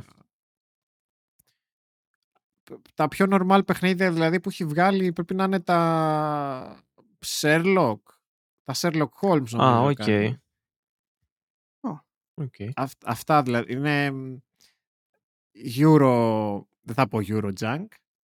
Αν με λέτε κακό. Ε, Μ' άρεσε. ναι, εντάξει. Eurojack, μαλάκα. Είναι Eurojunk Publisher. Ναι. Εμέ- Εμένα μου άρεσε πάντως και μπράβο σου που το Ναι. είπες. Ε, εντάξει, και έτσι φαίνεται και αυτό το παιχνίδι. Καλός ή κακός. Δεν ξέρω ποιοι τα αποδέχονται και ποιοι όχι. Τους αγόρασαν 53 εκατομμύρια ευρώ. Δεν είναι λίγα. Για ένα μικρό στούντιο. Ε, και την προηγούμενη, βδο- την προ-προηγούμενη εβδομάδα είχαν αγοράσει την, ε, το Midgar Studio. Δεν ξέρω αν το έχετε ακούσει καθόλου αυτό το στούντιο. Που έχει βγάλει ένα JRPG που λέγεται Edge of Eternity. Το οποίο είναι ένα εξαιρετικό RPG. Πρέπει να το δείτε. Ε, μοιάζει με Xenoblade. Σαν ένα κράμα Xenoblade, ε, Final Fantasy και, Σόπα ρε. και Star Ocean. Οκ. Τους αγόρασε η Nacon τις προάλλες. Οπότε δύο εξαγορές έκανε μέσα σε δύο εβδομάδες. Μμμ. Ναι. Ε, αυτά. Δεν ξέρω αν έχουμε κάτι να συμπληρώσουμε, αν έχετε εσείς κάτι να... Εντάξει, τα είχαμε πει για το Gollum λίγο. Ότι... Ναι. μ, Εντάξει. Ε, είναι, έχουν βγει τώρα για κάποιο λόγο προς όλους τα rights των Lord of the Rings γενικότερα. Ε, η Daedalic, οκ. Ε, δεν ξέρω αν έχει να κάνει με τη... με το Lord of the Rings απαραίτητα ή με κάποιο καλά, άλλο μπορεί λόγο να, πει- που μπορεί να πήρανε εξαγοράστηκε. τα rights ενός χαρακτήρα. Αυτό, ναι. η Δεν, ξέρω, Daedalic. δεν μπορώ να ξέρω τι, τι έχω στο μυαλό του, τι έχει στο μυαλό της η NFTs. Nacon. Σκάσε. Εντάξει, η Daedalic είναι μια, οκ, μια μετρίου βεληνεκούς, ένας μέτρο, ενός Ναι, μετρίου βεληνεκούς publisher. Έχει βγάλει και κάποια αξιόλογα παιχνίδια, έχει βγάλει το Iratus που έχει ακουστεί, έχει βγάλει το Barotrauma, έχει βγάλει κάποια παιχνίδια και πέραν από Clip. Α, Ε, οπότε είναι ψ- ψηλοαξιόλογη. Βγάζει και καλά, βγάζει και λίγο πιο Publisher. μάπα. Publisher α, είναι. ήταν και publisher, ναι. Ήταν, ε, συ- ε, κυρίως publisher είναι πλέον. Αχα. Ε, έχει βγάλει και κάποια RPG, έχει βγάλει κατά Shadow Tactics, ε, με το Samurai τα, το 10-based. Ου. Ε, ναι, Ε, έχει κάνει κάποια πραγματάκια. Εν πάση περιπτώσει, πειραματίζεται. Αλλά θα δούμε. Δηλαδή, δεν μπορώ να πω ότι είναι ούτε θετική ούτε αρνητική αυτή η εξαγορά. Δεν μπορώ να την κρίνω. Ε, δεν ξέρω τι θα κάνουν μαζί της. Ναι, εντάξει, δεν είναι από αυτές τις ε, τεράστιες εξαγορέ που βλέπουμε τον τελευταίο καιρό. Δεν είναι κάτι που θα αλλάξει το, τον άξονα της γης. Αυτό. Αλλά θα δούμε πώς θα πάει αυτό. Θα δούμε πώς θα πάει και το παιχνίδι που φτιάχνουν. Που είναι μεγαλεπίβολο project να ασχολείσαι με ένα franchise σαν αυτό. Το Lord of Gollum, the λες, Rings. ε. Μμ. Ναι, Ναι. Το οποίο δεν μου αρέσει καθόλου μέχρι στιγμής. ούτε εμένα, αλλά Εγώ δεν ξέρω για ποιο λόγο να βγάζει παιχνίδι όλο, αλλά τέλος πάντων. γιατί For the memes. μάλλον κάπως κατάφεραν και έκαναν ε, έκλεισαν το deal με αυτό το Tolkien House, δεν ξέρω εγώ πώς κατά λέγεται και σου λέει μπορεί να είναι μια καλή ευκαιρία να αποκτήσουμε exposure. Δεν μπορεί να βγει και ωραίο, ρε φίλε. Και ούτε με να με τρελαίνει, αλλά μπορεί να βγει ωραίο. Τι- Δεν, δεν ξέρεις. Εντάξει. Κρατάω ένα medium καλάθι και βλέπουμε. Ναι. Αυτό. Ε, αυτά θα μας τα πει ο Κωνσταντίνος τα υπόλοιπα. Γιατί είναι της αγαπημένης του Ορίστε. εταιρείας. Ε, ναι, εντάξει. ναι, ναι, ναι, ναι. συμφωνώ. Ε, περνάμε στην αγαπημένη ιστορία. Α, ε, έχετε παρακολουθήσει πλέον αρκετά επεισόδια. Με μένα για να ξέρετε ότι έχουμε, τρέφω μια ιδιαίτερη δυναμία για τη Ubisoft. Ε. Αυτή την κονσερβοβία. Ε, η Ubisoft λοιπόν είπε κάτι αρκετά ενδιαφέρον κατά την άποψή μου. Ε, βγήκε και είπε ότι έχουμε αρκετά μεγα- high value assets, έχουν περιουσιακά στοιχεία που έχουν μεγάλη αξία Και δεν θα. Και βλέποντας, λέει ότι παρακολουθούσαμε τις μεγάλες εξαγορές που γίνονται. Η Microsoft αγόρασε την Activision, η Sony αγόρασε την Bungie, η Take Two αγόρασε τη Zynga. Ε, λέ, Δεν θέλει να μας αγοράσει. είπαμε και βγήκαν και είπαν ότι, ότι και εμείς είναι πολύ, πολύ, στι- πολύ δυνατή στιγμή. Συμβαίνουν τέτοια πράγματα. Έχουμε, πολύ, έχουμε αύξηση, αυξητική πορεία. Είμαστε πάρα πολύ φοβεροί, ωραίοι, χαλάμε κόσμος γαλαξίες. Είμαστε ανοιχτοί σε μία. Σε μία... Αν μας γίνει λέει, μια καλή προσφορά, κάποιος να μας αγοράσει, λέμε τώρα. Είμαστε ανοιχτοί, ρε Ναι. παιδί μου. Το board of directors λέει θα ακολουθήσει την κατάλληλη πορεία ώστε να, να σιωπήσουν όσοι είναι αντίθετοι αυτής της εξαγοράς και να πείσει τους stakeholders και να γίνει μια αξιολόγη αγορά, ρε παιδί μου. Δηλαδή να αρπάξει ο κόλλο μας κάτι και να μας πάρουν. Αυτά. Ξέρεις, και, και, και, tweetάρει, και tweetάρει μαλάκα ο Phil Spencer ε, παρακαλώ το, ο CEO της Ubisoft να σταματήσει να μου στέλνει καλά διαβάματα. ναι, εν τω μεταξύ γελάω γιατί όταν λέγαμε για τη Microsoft και αυτά, έλεγα, είπα αστευόμενος ότι η σειρά λέω τώρα έχει καμιά Ubisoft. Και εγώ αστευόμενος και ξέρω εγώ μετά από λίγο βγαίνουν και λένε αυτό το πράγμα οι ίδιοι. Που είναι Ναι. αστείο. Ε, αλλά να πούμε ότι αυτά τα λέγανε στο, σε, αυτές τις, σε αυτά τα meetings που κάνουν τα financial results που κάνουν κάθε quarter. Δηλαδή δεν τα λέγανε σε Twitter και τέτοια. Αυτά τα ναι, παιδιά, λέγανε αυτά είναι όντως. σε μετόχους και τέτοια, έτσι. Ε, και λέγανε ότι η Ubisoft μπορεί να παραμείνει independent αλλά λέει άμα θα υπάρξει λέει μια ευκαιρία που θα είναι προς όφελος όλων των επενδυτών και των μετόχων μας θα το σκεφτούμε πάρα πολύ σοβαρά. Ε, βέβαια. Μμμ. Σε ένα, όχι, ο- όχι όλοι οι μέτοχοι μαλάκα άμεσα jump the ship. ε, και πες μου Σεμ, τι, σκέ- τι έχεις στο μυαλό σου; Τι έχω στο μυαλό μου εγώ; Εγώ δεν έχω στο μυαλό μου κάτι. Απλά εγώ κοροϊδεύω γιατί βγαίνουν μαλάκα, είναι λες και είναι το μικρό παιδάκι με την καραμέλα. Δεν είναι και εγώ ρε μαλάκα, δεν παίζει κανένα. Ναι, να σου πω κάτι όμως. Η Ubisoft γιατί το κάνει αυτό τώρα; Γιατί πραγματικά είναι μια εταιρεία που δεν το έχει ανάγκη έτσι. Δηλαδή Ω. δεν λένε ψέματα ότι θα μπορούσαν να μείνουν independent για το υπόλοιπο της Καλά. γης. Να σου πω κάτι, όσο και αν Ναι, ναι, δεν αλλά- γουστάρω το πώς λειτουργούν, μια χαρά καλοστεκούμενη είναι η Ubisoft. Ναι, μα δεν έχουν. Τι λέτε, ρε, όλα. Ναι, μόλις, το- μόλις τώρα αυτή τη βδομάδα ανακοίνωσε ότι το Valhalla πούλησε Αυτό, και ναι, ναι, ξεπέρασε ναι, ναι. ένα δισεκατομμύριο έσοδα. Δηλαδή δεν είναι λίγα πράγματα, λι- λι- μικρά Τι είναι νούμερα. όμως αυτό που οδηγεί τον ε, τωρινό τους. Ε, φα- ο οποίος founder της της, ε, Ubisoft είναι ο ίδιος από το 1986. Έτσι. Είναι οικογενειακή Μμμ. επιχείρηση η Ubisoft. Είναι παιδιά. οικογε- παραμένει οικογενειακή επιχείρηση, όσο αστείο και να ακούγεται. Ναι. Ε, Εγώ, εγώ πιστεύω ότι μάλλον ε, η, ε, η, τέτοια, η, όχι, η ιδέα του να είσαι κάτω από μια φτερούγα μιας Microsoft παράδειγμα, μιλάμε για τρισεκατομμυρίων εταιρεία, ε, ίσως τους κινητοποιεί παιδί μου ότι θα είμαστε πλέον, ξέρεις, να μην μας νοιάζει τίποτα άλλο. Δεν θέλω. ναι, νο- ε, Ξέρεις γιατί δεν το πιστεύω αυτό, γιατί δεν- στέκονται μόνοι, μπορούν να σταθούν μόνοι τους. Δεν νομίζω ότι χρειάζονται μια Microsoft. Ναι, αλλά η Μμμ. διευκόλυνση, Αυτό- η ιδέα της διευκόλυνσης να μην χρειάζεται να ασχολείσαι με τους μετόχους σου κτλ. Ξέρεις τι με ανησυχεί; Με ανησυχεί μήπως είναι θαμμένο κάτι από κάτω που φοβούνται, μήπως σκάς. Δεν θέλω να είμαι συνωμοσιολόγος. Αλλά τα έχουμε, Να δει να, μην γίνονται, είσαι. να τα έχουμε δει να γίνονται πολλέ φορές. Πολλές να μην εταιρείες. είσαι, γιατί έχουμε δει και τις Ubisoft. Ε, Όπως γίνεται με την Blizzard τώρα, Ναι. γινόταν και στη Ubisoft παράλληλα. Αυτό. κάτι Μη- Φοβάμαι αντίστοιχο. μήπως είναι θαμμένο τίποτα από κάτω και φοβούνται μη σκάσει και λέει κάτσε. Άμα υπάρχει ευκαιρία, έλα να τις καπουλάρουμε πριν γίνει καμιά μαλακία. Και... Ή αυτό, είναι και αυτό το, το άλλο που ήθελα να πω, ότι ίσως, ίσως να, να προ- προσπαθούν να δουν να, να προσπαθήσουν να προλάβουν το μέλλον Μμμ. ε, για να ετοιμαστούν σαν εταιρεία ρε παιδί μου ε, και ίσως να φύγουν με το κεφάλι ψηλά σε φάση στην υψηλότερη τιμή. Ναι, Μπράβο. σου λέει κάτσε να τις, Σωστός. κα- να τις καπουλάρουμε, μην κάνουμε τις μαλακίες του Κώτικ Σωστός, και, σωστός. και μας κράζουν. Να φύγουμε πριν. ε, Πολύ σωστός. Εγώ και με τις Γιατί δυο μην σας θα συμφωνήσω. Πιστεύω ίσως ότι αυτός ο original founder της Ubisoft που τον λέει Ives Guillemot, δεν ξέρω πώς Guillemot, διαβάζεται. Guillemot, Ναι, δεν ξέρω κι εγώ. Είναι γαλλικό το όνομα, δεν ξέρω να το διαβάζω. Π- Ίσως ε, αυτό που έλεγε ο Σέμπ στην αρχή, ίσως ας πούμε να έχει βαρεθεί ρε παιδί μου. Όντως. Είναι Μμμ. 61 χρονο- ετών. Ναι. Θα μου πεις δεν είναι πολύ μεγάλος, αλλά είναι ρε φίλε στη Ubisoft από το Ε, 1986. Ε, είναι corporation, εντάξει, κουράζει. Έφτιαξε αυτή την εταιρεία από το μηδέν.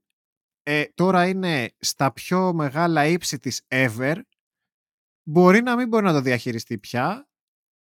και μπορεί ούτε κάποιος από τους δικούς του και σου λέει γιατί όχι, άμα μου πει κάποιος ε, 100 δις, να τα πάρω. Ναι. Ναι, Ναι. γιατί είσαι στα φόρτες σου ακριβώς. Και είναι η καλή εποχή. Άμα, άμα φύγεις τώρα, είναι στα υψηλότερα σ- ε, κέρδη σου και στο υψηλότερο κόστος. Δεν θέλει, ίσως γιατί όπως έχουμε αναφέρει, η μεγαλύτερη εξαγορά αυτή της Activision έκανε 68 δις, έτσι. Ναι. ναι. Αλλά για αυτά τα δεδομένα της Activision, ίσως λόγω του ότι όλα αυτά που γίνονται γύρω από την Blizzard, γύρω από αυτά, με τον Bobby Kotick, συγγνώμη, ναι. με τον Bobby Kotick όλα αυτά, να έχουν ρίξει την τιμή της μετοχής Ε, της βέβαια. Activision, οπότε την πήραν και φθηνά. Βέβαια. με την βάση τα πήρα δεδομένα. Εντάξει. Η EA δεν, δεν, δεν γίνεται εξαγορά σε class σε επίπεδα EA. Άντε να είναι καμιά τρενταριά δις η εξαγορά της Ubisoft. Όχι, για τις ε, Activision Α, λες. Για τη Ubisoft λέω τώρα εγώ. Η Ubisoft 30 δις κάπου ε, αξία είχε από τη Όντως. Η εξαγορά. Ubisoft έχει γύρω στα 6,5 δισεκατομμύρια αξία. Αυτό, α- Μόνο. αυτό είναι το market cap της. Ε, γύρω στα 6,5 δισεκατομμύρια. Οπότε αν βάλουμε και αυτό. Αν Αποκλείεται. βάλουμε, αυτό είναι. Α, ε, ψε- Μπες ψάξω. Αν βάλουμε και Ναι, ναι. αυτό που σας έλεγα ότι έχεις και ένα goodwill από πίσω, ότι είναι καλοστεκούμενη, καλή εταιρεία κτλ. Λέμε τώρα. Ε, πόσα να δώσεις, να δώσεις κι άλλα 25, να πας στα 30 δις. Το πολύ πολύ. Μου φαίνεται. Μπορεί να είμαι και λάθος. Μπορεί να δώσω και 50. Μπορεί να μην γίνει και όντως, ποτέ ρε εξαγορά. Δεν έχει μεγάλο market Ε, cap η Ubisoft. 6,2 billion είναι. Ναι, δεν έχει μεγάλο μερίδιο αγοράς. Πολύ μεγάλο. Είναι παίκτη, αλλά δεν είναι πολύ μεγάλος. Από τους πολύ μεγάλους παίκτες. Ξέρεις τι, λό- λόγω του ότι του ενός franchise σαν το Assassin's Creed που τα πάει τόσο καλά.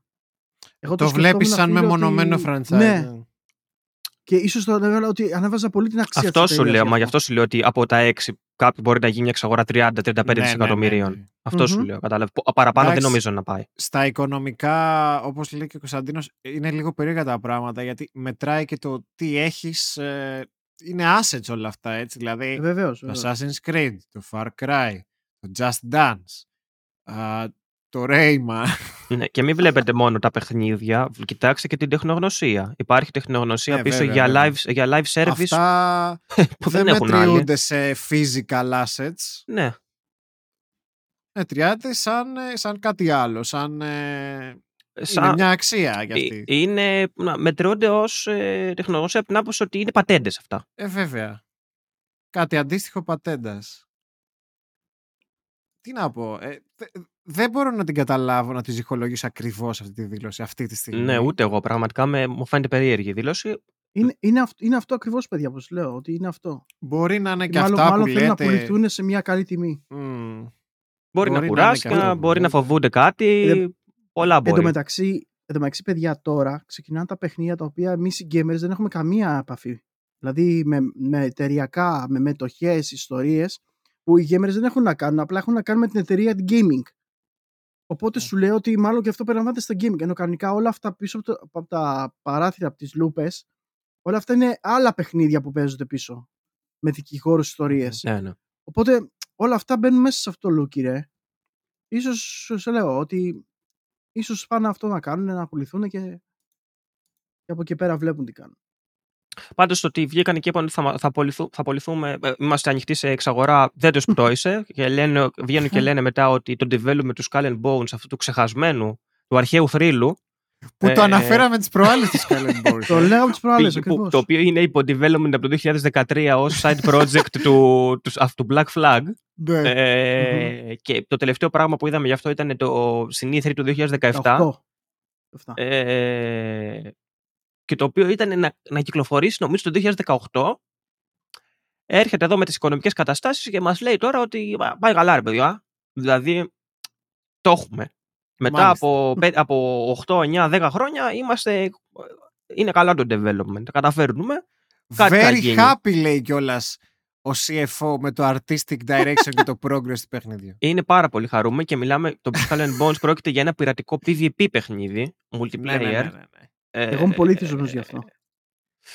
Θα βγει λέει μεταξύ Απριλίου 22 και Μαρτίου 23. Ναι, κάτι τέτοιο ακούγεται. Τώρα, αν θα Μέσα σε πιάσει αυτό το αυτό. έτος. μμ, Λοιπόν, δεν ξέρω. να σας πω κάτι αμφιλεγόμενο. Για πες. που δεν ξέρω αν θα συμφωνήσετε ή αν θα διαφωνήσετε. Απ' τη μία το Skull and Bones το περιμέναμε χρόνια πριν. Ωραία. Θυμάμαι ο Σεπ μου το έλεγε από, προ... από πρόπερση μου το λέει. Από όταν Μμμ. ε, είχα αρχίσει να πρωτοπαίζω Sea of Thieves, Μμμ. μου έλεγε για το Skull and Bones, που εντάξει θα είναι διαφορετικού τύπου παιχνίδι, έτσι. Ε, ξέρεις τι θα πω όμως; Είναι καλύτερο timing για, αυτε- για αυτό το παιχνίδι τώρα πια. Από ό,τι θα ήταν πριν πέντε χρόνια, πριν, μη σου πω και ακόμα και πριν τρία χρόνια. Ναι. Γιατί αυτού του τύπου τα παιχνίδια τώρα, όταν σκάνε βλέπεις τι γίνεται. Καταλαβαίνω τι λες, ναι. Θα μου πεις, ναι, και όταν έβγαλε το άλλο, το, πώς το λέγανε αυτή την ηλικιότητα, το Battle Royale που είχε βγάλει η UB. Το Hyper Escape. Hyper Μπράβο, το Hyperscape. Άπατο. Μια, ναι, άπατο έκ, Αυτό και αν πήγε άπατο. Έκλεισε. Αυτό κλείνει ο servers του ήδη. έκλεισε κιόλας ήδη. Ναι. Έκλεισε ή κλείνει τώρα το μα... Ε, κλείνει, μα- πρέπει κλείνει, να έκλεισε. κλείνει, Κανείς δεν το κλάψε. Δεν παίζει κανείς, σε πάση περιπτώσει. Δεν ασχολήθηκε κανείς. Ε, Και είναι ωραίο, by the way, έτσι όπως το είχαν κάνει. Είχα παίξει λίγο, Μαλάκες. δεν τρελάθηκα. Αλήθεια. αν όμως το Οκ. Skull and Bones μετά από τόσα χρόνια έχει ένα καλό ε, υπόβαθρο, μπορεί να πιάσει. Και άμα θα πιάσει, θα πιάσει πολύ. Το ξέρετε αυτό. Ναι. Ξέρετε πώς πάνε τα... Βασικά δεν ξέρω αν θα, ήταν, αν θα το έκαναν free to play πλέον. Το θέμα είναι Α. τι, ποιο θα είναι το, ποια θα είναι η δομή του. Δηλαδή θα είναι καθαρά Battle Royale με Έλα ρε τελεία. μαλάκα. PvP, Games as a Service. Ε, ξέρεις τώρα. Μμ. Πώς, το, πώς είναι τα... μ, Ποιο, το, τα, τα, άλλα τα Tom Clancy που έχει η UB. Ναι, αλλά ρε φίλε, υπάρχει μια πολύ μεγάλη διαφορά. Ε, τα άλλα είναι λίγο πιο casual στη φύση τους, στα πρώτο προσώπου και αυτά. Τώρα, το να μπαίνεις μέσα σε μια. Σε ένα, και να, απλά να κάνεις μάχες με άλλα πλοία. Και, και πόσο content να έχει. Δηλαδή, δεν μπορώ, τώρα, εγώ απλά μοιράζομαι. Δεν, μπορεί, να είναι, τε- μπορεί να είναι πολύ καλό. Ε, αλλά πόσο θα σε κρατήσει, αν δεν έχεις κάτι Ε, άλλο; Μην έχεις στο μυαλό σου το τέτοιο, το Sea of Thieves, που το παράτησαν. Εγώ σε πληροφορώ το Sea of Thieves πάει τρένο ακόμα. Το development. Όχι, Βγάλανε το κα- player base. Συνεχίζουν και Α. το αγοράζουν. Και βγάζουν Μπορεί, ακόμα updates. Μπορεί, μπορεί. Εντάξει, πολύ μικρά.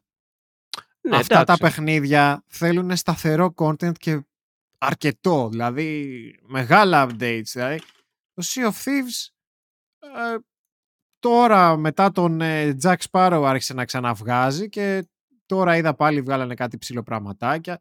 Ναι, Αυτά ναι. θέλουν σταθερό development όταν πιάσουν. Δεν γίνεται να σταματάει μετά έξι μήνες το development και μετά σου κα- Α, Καλά, ναι, εντάξει, συμφωνώ, συμφωνώ. ξέρεις τώρα. Ναι, ναι. Τώρα δεν ξέρω. Εσύ σε τι έχεις να πεις που το περίμενες κιόλας πώς και πώς; Εγώ είμαι υπέρ ότι περιμένω να έρθει, να βγει. Ε, είμαι ακόμα πολύ θετικός στην ιδέα του παιχνιδιού. Ε, μ' αρέσει. Και πιστεύω ότι, όπως λες και εσύ, ότι ίσως είναι η ώρα του κιόλας. Είναι μέσα σε μια εποχή ξέρεις, Έτσι νομίζω. που αυτό το είδος του πε- gaming είναι πολύ... ε, περνάει πάρα πολύ στον κόσμο. Μμ. Και μέχρι και σήμερα βλέπουμε ότι το Assassin's Creed π.χ. κρατάει το πνεύμα του με τα καράβια και αυτά ιστορίες. Οπότε ίσως ε, να μην έχει χαλάσει το hype του. Άμα είναι κα- και καλοφτιαγμένο, που ελπίζω να είναι κιόλας μετά από τόσο καιρό, ε, εγώ νομίζω ότι μόνο καλά πράγματα Ε, μπορούμε να δούμε. Να σου πω κάτι. Χρειάζεται Μμμ. hype πλέον. Τώρα μόνο και μόνο επειδή γίνει urban legend αυτό το Δεν game βλέπεις- από μόνο του, Ο, δεν λέω από αυτό. μόνο του μπορεί να πουλάει τον αυτό του. Δεν βλέπεις ότι ένα game από τη μια μέρα στην άλλη μπορεί να σκάει ξαφνικά και να γίνεται το top game του Steam ε, ever. Ναι, οκ. οκ. Ζούμε σε πολύ περίεργες περιόδους. Δεν μετράνε Αμφι, τα... Αμφιβάλλω ότι είναι στο βαθμό που το περιγράφεις για top και τέτοια. Εντάξει. Θε- μπορεί να πιάσει, Όχι, αλλά ρε. δεν πρόκειται να. Εννοώ πώς έγινε με το Lost Ark. Το ότι, το, ότι ε, το περιβάλλον το μπορεί να βοηθήσει στην άνοδο σίγουρα. Ή στο BAM. Ε, Κοιτάξτε να Αλλά να δείτε. το διατηρήσει δεν μπορεί. θέλω να σας πω ότι πλέον την εποχή του, του τόσο integrated internet δεν Μμμ. χρειάζεται να έχουν μεγάλη ουρά τα promotion και αυτά. Όχι, όχι. Αλλά δεν να σου πω χρειάζεται κάτι. Να μας τα διαφημίζουν τρία Μμμ. χρόνια πριν. Μμμ. Δηλαδή μαθαίνεις κάτι ότι βγήκε χθες και σήμερα ξέρω εγώ είναι το top ever και τα λοιπά. Αυτό εννοώ. Ναι. καταλάβες. Ωστόσο, ε, εσύ βλέπεις μόνο τη μία σκοπιά του, του θέματος. Συμφωνώ σε αυτό που λες, ότι ο- μπορεί πάρα πολύ εύκολα να, να ανέβει, αλλά μην ξεχνάς ότι πλέον ό,τι πολύ εύκολα ξεφουσκώνει σε μια εβδομάδα Ε, είναι αρχαία βέβαια. ιστορία. Ε, βέβαια, βέβαια. Κατάλαβες, Εννοεί- θέλω να σου Αυτό πω. είναι η άλλη πλευρά. Εννοείται. Αυτό, ναι. Δηλαδή μπορείς σε μια εβδομάδα να είναι τρόπο, να έχεις Όπως ξεφουσκώσει. τελείως. ανεβαίνεις, έτσι κατεβαίνεις. Αυτό, Όπως, έχεις ξεπερνιέσαι πολύ γρήγορα πλέον. όπως έγινε Ναι. με το Among Us, όπως έγινε, Έγινε με, το. Ακριβώς, μπράβο. Με πάρα πολλά παιχνίδια. Λοιπόν, α- αλλά ποιο είναι το θέμα, ότι το, ε, το συγκεκριμένο παιχνίδι, παιδιά, έχει τη, τη- τη δυνατότητα και τη, μπορεί να γίνει και τάση, το ότι να είναι ένα σταθερό Μμ. ε, game, το οποίο ούτε να είναι super popular, Ναι. αλλά ούτε unpopular, όπως το Hyperscape. Ε, νομίζω Το- εκεί κάπου θες Ναι. να είσαι. Ναι, και εγώ πιστεύω ότι για τέτοιο game είναι το sweet spot Ναι, ναι, αυτό. ναι. Και Μμμ. εγώ πιστεύω ότι έχει τα, τη δυνατότητα να γίνει ένα τέτοιο παιχνίδι. Μμμ. Οπότε ε, εγώ πάντως το περιμένω. Όταν- δηλαδή μακάρι φίλε να βγει. Όταν τελικά. φτιάχνουν τέτοια παιχνίδια πλέον, πιστεύω προς τα εκεί πρέπει να πηγαίνουν και όχι να, να προσπαθούν με το ζόρι να φτιάξουν κάτι που θα εκθρονήσει το League, το...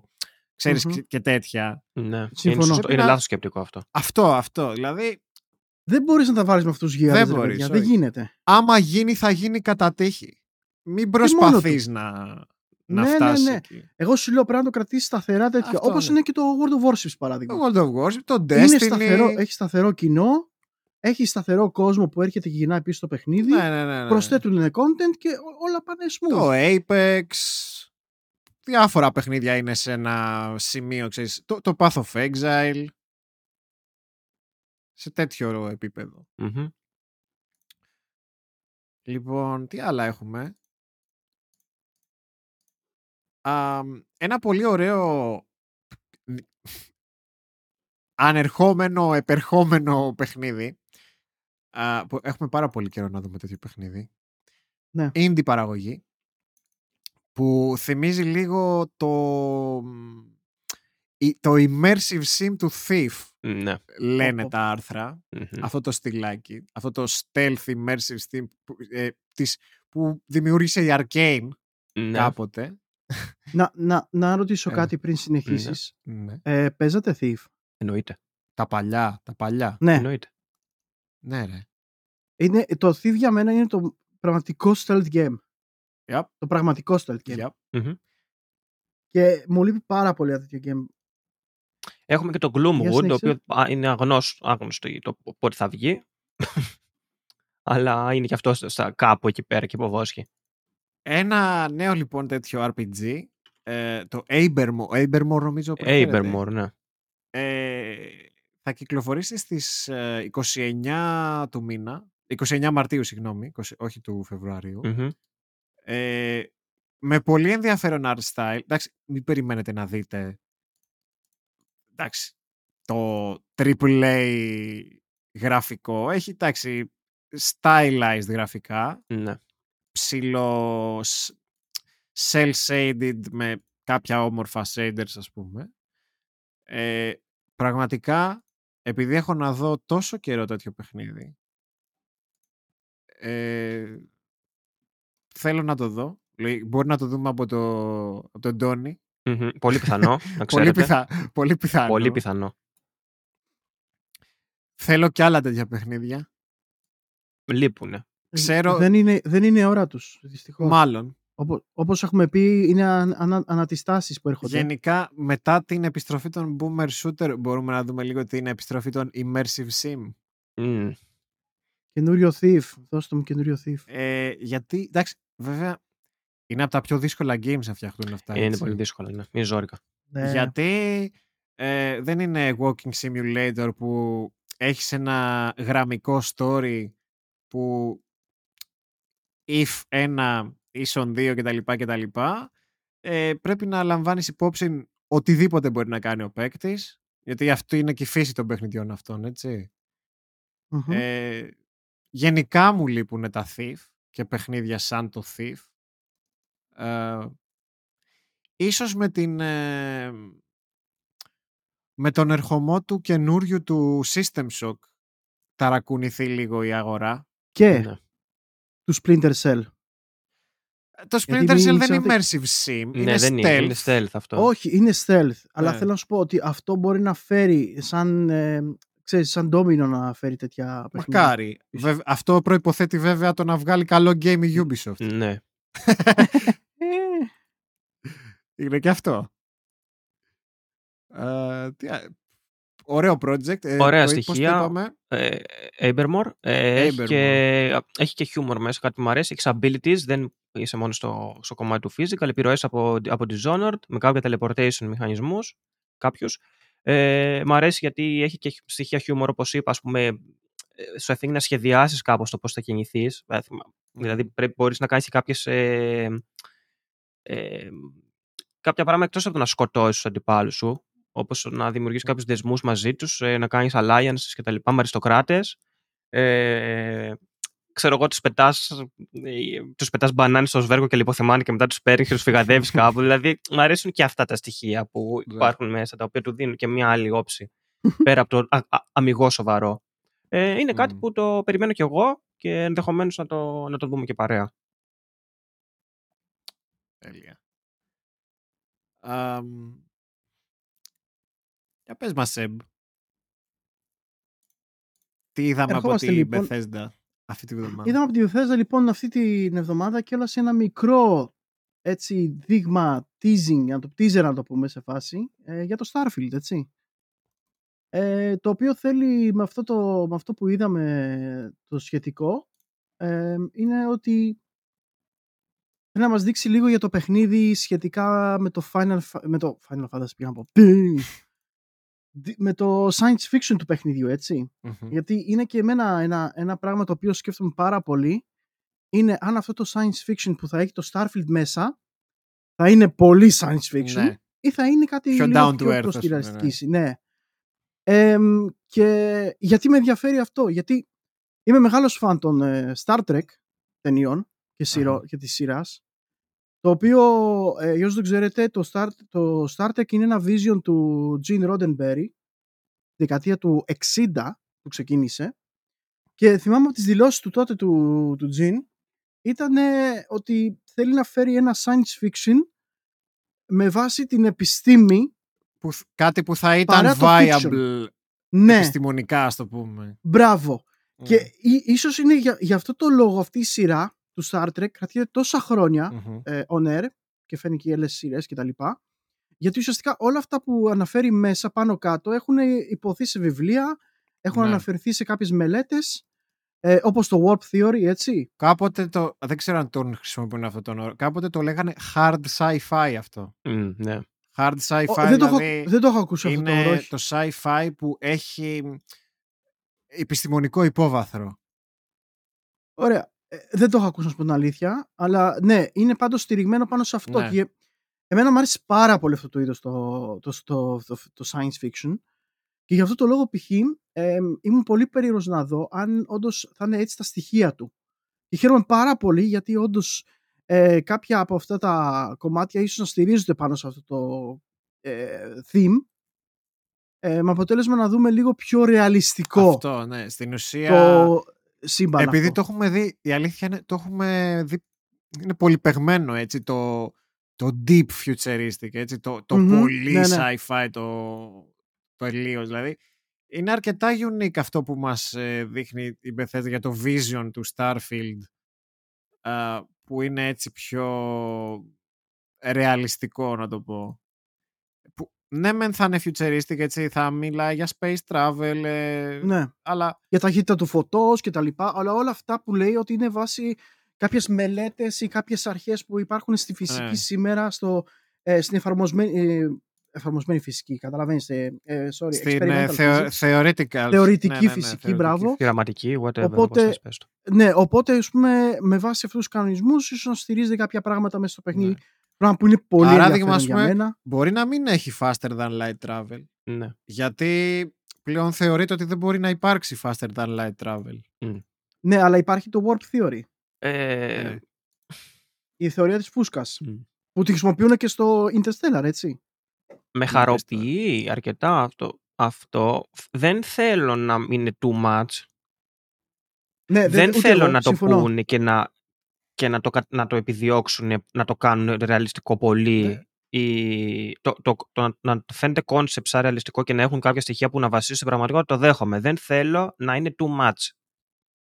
Θέλω να παραμείνει Συμφωνώ. παιχνίδι, θέλω να, να παραμείνει το sci-fi και λίγο πιο έντονο και να μην το πάνε too, too close στο realist γιατί θα χαλάσει κατά με.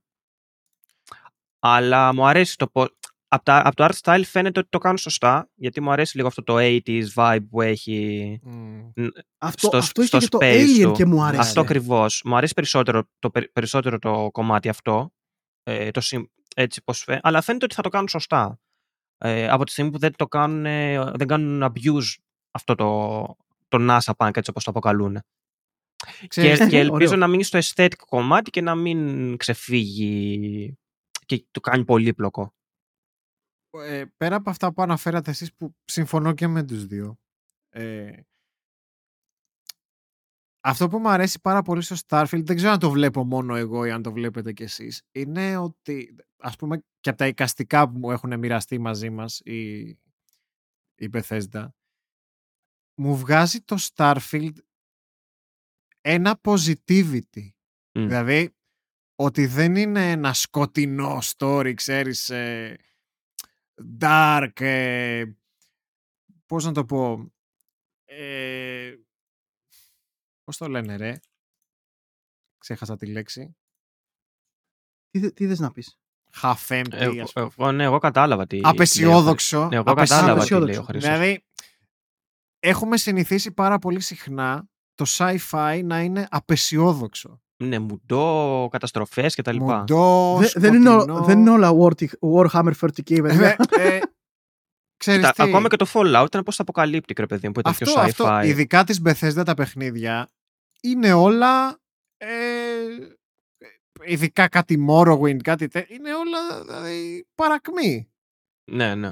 Δεν είναι ότι δεν γουστάρω. Απλά το, στα- μ' αρέσει στο Starfield που βλέπω, ξέρεις, αυτό το Είναι η μετριασμένο. ανθρωπότητα, Μμ. ξέρεις, που είναι, γλ- ζει κάποια glory days, ε, που είναι στα πάνω της, ε, που ζει κάποια πράγματα για πρώτη φορά. Μ' αρέσει πάρα πολύ αυτό. Και το βλέπεις και από το... Αυτό είναι και κάτι που το βλέπεις και από το εξώφυλλο του παιχνιδιού. Ναι, αυτό, Άμα αυτό, παρατηρήσεις αυτό. τα μάτια των χαρακτήρων και τις εκφράσεις τους, Αυτό είναι σαν να βλέπεις ελπίδα. είναι διαφορετικό. δηλαδή- Κάτι βλέπεις, να κάτι σας πω διαφορετικό. κάτι, τι θα ήθελα. Έλα. Ήθελα π.χ. το Starfield να σου δίνει δυνατότητα, όχι δυνατότητα, θα ήθελα το Starfield λοιπόν να είναι ένα παιχνίδι το οποίο να παίρνεις το ρόλο κάποιου προ, ε, πρωτοπόρου, κάποιου explorer, που σου λέει ότι η ανθρωπότητα κάνει πρώτη φορά αυτό το βήμα Ε, και είναι όλα Φίλε, αυτά. αυτό έχω ανεξ- και εγώ στο ανεξελεκ- μυαλό μου. Ότι, Ότι κάτι όλα αυτά τέτοιο δεν θα ξέρεις είναι. τι υπάρχει εκεί Ναι, έξω. ναι, ναι, μπορεί, μπορεί να είναι κάπως έτσι. Και να ξεκινάει έτσι το RPG στοιχείο του παιχνιδιού. Βέβαια, ρε φίλε. Μην κάνουμε αυτό που κάναμε με το Όχι. Cyberpunk και φτιάχνουμε, Ναι, ναι, ναι, ναι, ναι, φτιάχνουμε ναι, ναι, ναι, ιστορίες μαζί στο σου. μυαλό μας για το τι θα θέλαμε να είναι το Starfield. Απλά αυτό το vibe βγάζει, ρε παιδί μου. Εγώ δεν θέλω Ε, να είναι να κάτι πω- συγκεκριμένο στο Starfield. Θέλω απλά να είναι ένα καλό παιχνίδι. Αυτό, και να... καλά, ναι. αυτό, αυτό, αυτό Μ, με ενδιαφέρει. συμφωνώ. ας το Ας πείσω. μένουμε τελική αυτό εκεί. θέλουμε. ότι- Γιατί, γιατί εμπιστεύομαι αυτά που κάνει η Bethesda Ναι. στα υπο- στους υπόλοιπους τομείς της. Το οποίο είναι πολύ controversial να το λες πλέον, να ξέρεις. Ναι, δεν με απασχολεί. Είναι πολύ μεγάλη προσπάθεια το όμως το Starfield να το γνωρίσει. Και βλέπω, και εντωμεταξύ βλέπω εκεί έξω από διάφορα τέτοια ότι το αγνοούν το Starfield. Τι σου ξέρω αρέσουν γιατί. τα παιχνίδια της Bethesda; Ιου! Έχουν λεϊνό combat. Σαν το combat του τάδε δεν υπάρχει. Πω, ε, τι- τι τα- Ακόμα Skyrim παίζεις. Καλά. Mm, Καλά, εντάξει. Δεν σου τη σπάει που φαίνεται σαν ξύλινο το τέτοιο. Πώς, πώς κουνιούνται έτσι τα Ναι. άλογα; Α τα πούν αυτά οι πλέπες που παίζουν 3-3 πλέον όλο τον χρόνο. Δεν με απασχολεί καθόλου. Γιατί αυτοί τα λένε αυτά. Οι άνθρωποι που δεν έχουν ασχοληθεί καν με παλιότερου τίτλους και έχουν δει ένα Skyrim και νομίζουν ότι η Bethesda είναι το Skyrim. Για πες τι άλλο είδαμε σε... Ε, λοιπόν. Αχ, μαλάκα, τα βλέπω αυτά και αλήθεια. Άσε αφίζω, κι εγώ, κι εγώ, κι εγώ μαζί σου. Εμ, έγινε ένα shocking θέμα στο Twitter, Έπεσε το ίντερνετ. το οποίο ε, έπεσε στο Το ίντερνετ, αγαπημένο μας social ο, κο- network. ο κόσμος τρελάθηκε. γιατί, γιατί η Retro Studios, η- το στούντιο το οποίο φτιάχνει το Metroid Prime 4, ναι το είπα, Metroid Prime, Μμ. άλλαξε εικονίδιο στο page του. Ταν, ταν, ταν. Ω! Σοκ. Πρώτον πυλών το, Metro- το Metroid Prime 4. Τώρα. Θα βγούνε τώρα τα, τα Ανακοίνωση, ετοιμάζουν. ετοιμάζανε- ανακοίνωση αύριο. Ρε, τραβήξαν τα βυζιά τους, ρε. Όταν λέμε τραβήξανε, παιδιά, έγινε σοκ. Έγινε της κακομοίρας στο Έχουν ίντερνετ. βγει. Ψάχνουν. Έχουν βγει και κράζουν. Έχει βάλει ο άλλος. Έχει, έχει, έχουν κάνει απάντηση κάτω από το post, από κάποιο post και ξέρω εγώ, λέει, οι Metroid fans ξέρω εγώ, είναι έτοιμοι τώρα, θα γιορτάσουν απόψε. Και έχουν βάλει ένα μπιζέλι μέσα σε ένα άδειο πιάτο, ξέρω εγώ. δεν, δεν, δεν υπάρχει. Αλλά εντάξει. Μετρ- Κάθονται και μετράνε pixel pixel τι έχει η εικόνα. Η οποία είναι μια, μια θολή εικόνα τις Σάμους, ξέρω εγώ, που φαίνε- φαίνεται στο βάθος οι Σάμους, Ναι. αλλά προσπαθούν να καταλάβουν είναι διάδρομος αυτό που φαίνεται ε, είναι κρανός δηλαδή την κοιτάει κάποιος άλλος που φοράει κρανός Μάγκε, μου θυμίζει, μου θυμίζει την φάση με τον Kojima. Ναι, ρε ναι, μαλάκα, ναι, που ναι, κάνει ναι, ο ναι. Kojima και όλοι αναλύουν τι- Μμ. για πώ έκλασε και τι Τελείω, ναι, μυρίζει. είναι- ποιο, είναι αυτό το, ποιο είναι αυτό το σκάφος που είναι από πίσω; Πού είναι, Ναι, πότε, ναι, ναι. πότε διαδραματίζεται Είναι η πού- Σάμου, θα μέσα στο είναι ο Super Mario. Τι θα γίνει τελικά; θα παντρευτεί η- η Peach με τον Luigi. Κάτι τέτοια Πω, πράγματα. πω. Δηλαδή δεν μπορείτε να φανταστείτε. Εν, εν τω μεταξύ αυτό τι- δεν, είναι- δεν λέει τίποτα απολύτως για το, για, το, για το development του Prime 4. Μία, ένα, απλά μία αλλαγή στο εξώφυλλο ενός μέσου. Δηλαδή, δεν- ε, ξέρεις γιατί με ενοχλεί αυτό πάρα πολύ. Γιατί πιανόμαστε από κάτι ηλικιότητες πλέον Ναι, ρε. και τα τραβάμε και λέμε μετά τα δικά μας και Ξέ- κράζουμε, και, το κράζουμε κακό και, είναι- και, και τους άλλους χωρίς λόγο. Δεν, δεν υπάρχει αυτό το πράγμα που γίνεται. λοιπόν Το κακό είναι, ρε φίλο, ότι επειδή είναι αόρι, ε, αόριστες, ρε παιδί μου, έτσι και οι εταιρείες με αυτό το πράγμα. Γιατί αν έβγαινε η, η Retro Studios και έλεγε Μαλάκες, δεν θα έχουμε Metroid Prime τουλάχιστον για τρία χρόνια. Μην περιμένετε τίποτα. Το ότι αλλάζουμε μια εικόνα δεν σημαίνει τίποτα. Το ότι κάτσουμε, γράψαμε μια comment δεν σημαίνει τίποτα. ναι και, αλλά και. να ξέρεις ότι τα χρησιμοποιούν οι εταιρείες αλλά τα χρησιμοποιούν. σαν Θέλουν και τα ε, χρησιμοποιούν. social ε, Βεβαίως. σαν reminder ότι ξέρεις ε, Υπάρχουν. αυτό είναι free publicity τώρα για το Metroid Prime 4 Εννοείται. Εννοείται. Αλλά σου λέω ότι άμα Ναι. θέλανε μπορούσε να μην υπήρχε αυτό το πράγμα. Μμμ. Εν τω μεταξύ, εμένα, ξέρεις τι με... Τώρα δεν θα πω αν με εκνευρίζει ή αν με προβληματίζει ή αν, ή Τριγκάρει. αν με ενοχλεί ή αν με τριγκάρει. Αυτό που γίνεται πολλές φορές... ε, α, σ- αυτά γίνονται στην Nintendo πάντα, εννοείται. Α, αυτά γίνονται με τους Nintendάδες, έτσι, το αγαπημένο μου fan base. Ξέρεις γιατί γίνεται όμως. Δεν είσαι ο Ε, λάδος του αγαπημένου σου fanbase. Ε, έχω, έχω... εμένα, εμένα είναι αυτή, ρε. Εμένα είναι Έχω η σολάδες, αναπτύξει αγαπημένη. την εξής θεωρία για αυτό το πράγμα. Αυτό το πράγμα που παθαίνουν οι Nintendάδες με αυτά τα πράγματα γίνεται επειδή ε, πολλοί από αυτούς είναι μεγαλύτεροι σε ηλικία, δεν είναι παιδιά πλέον και περιμένουν από την Nintendo κάποια πράγματα που η Nintendo δεν τα βγάζει. Δηλαδή, πώς να σου πω, πώς περιμένουν εδώ και πόσα χρόνια η Nintendo να, φιά, να βγάλει ένα adult Pokemon. Καταλαβαίνεις τι εννοώ. Δηλαδή, Ναι. επειδή η Nintendo κάνει under-deliver παιχνίδια για ενήλικους ή για μεγαλύτερους σε ηλικία, ε, όταν είναι κάτι με τέτοιο, δηλαδή ε, με τέτοια πράγματα γίνονται αυτά. Γιατί διψάνε. Κατάλαβες. Διψάνε πάρα πολύ για, πώς να, στο- δεν θα το πω σοβαρά παιχνίδια. Μην, πω- δεν είναι ασόβαρο το Mario Kart ας πούμε. Καταλαβαίνετε τι εννοώ. Ναι, όμως. Επειδή η Nintendo δεν βγάζει πολλά τέτοια παιχνίδια, δεν έχει πολλά 15 plus και 18 plus παιχνίδια, ε, το adult κοινό της θέλει να ζήσει αυτά που δεν έχει ζήσει. Θέλουν να τους βγάλουν να τους βγάλουν Dark Zelda να τους Ναι. βγάλουν Και που τους βγάλαν το Twilight Princess, που τι είδε, τι, τι έγινε; Ε, Dark Ze- θέλω Dark Zelda, θέλω Pokemon που να τα κάνεις enslave, θέλω, Ε, θέλω οκ. Dark Τώρα το Mario, φετίχ, τώρα θα κάτι το τέτοιες βάλω. μαλακίες, πακόρες, ώρες, κα- δηλαδή, εντάξει, Τώρα τους ήρθαν, τώρα τους ήρθαν μας στα γεράματα να βγάλουν τα φετίχ τους, μαλακά, στο Nintendo. Έστε διάλα. δεν μπορείς να περιμένεις από την Nintendo πράγματα που δεν κάνει η Nintendo. Ε, ναι, Πάρτε εντάξει, το χαμπάρι, εννοείται πάρτε αυτό. το χαμπάρι επιτέλους. Προφανώς. Και το Metroid Prime υπάρχει λόγω ενός δυτικού developer και όχι λόγω της Nintendo. Ναι. Μπορεί να το έφτιαξαν κάποιοι Ιάπωνες fans Μη- του μη- Alien κάποτε, Ναι. αλλά το Prime το έφτιαξε η Retro. Μην ξεχνάτε ότι η Nintendo είναι κατά του F- FPS, έτσι. Ναι, Prime, ναι. Metroid. είναι, το, Πολύ κατά. το, το, είναι ένα spark in the dark είναι το Metroid Prime. Ναι. Αυτό. Θα κλείσουμε με ρέτρο πάλι. Κλείσουμε με με retro, ρέτρο ναι. καταστάσεις. Πάλι και την προηγούμενη φορά Με κλείσαμε Night νομίζω Dive πάλι με το κλείσαμε. τέτοιο. Την προηγούμενη Ναι. φορά.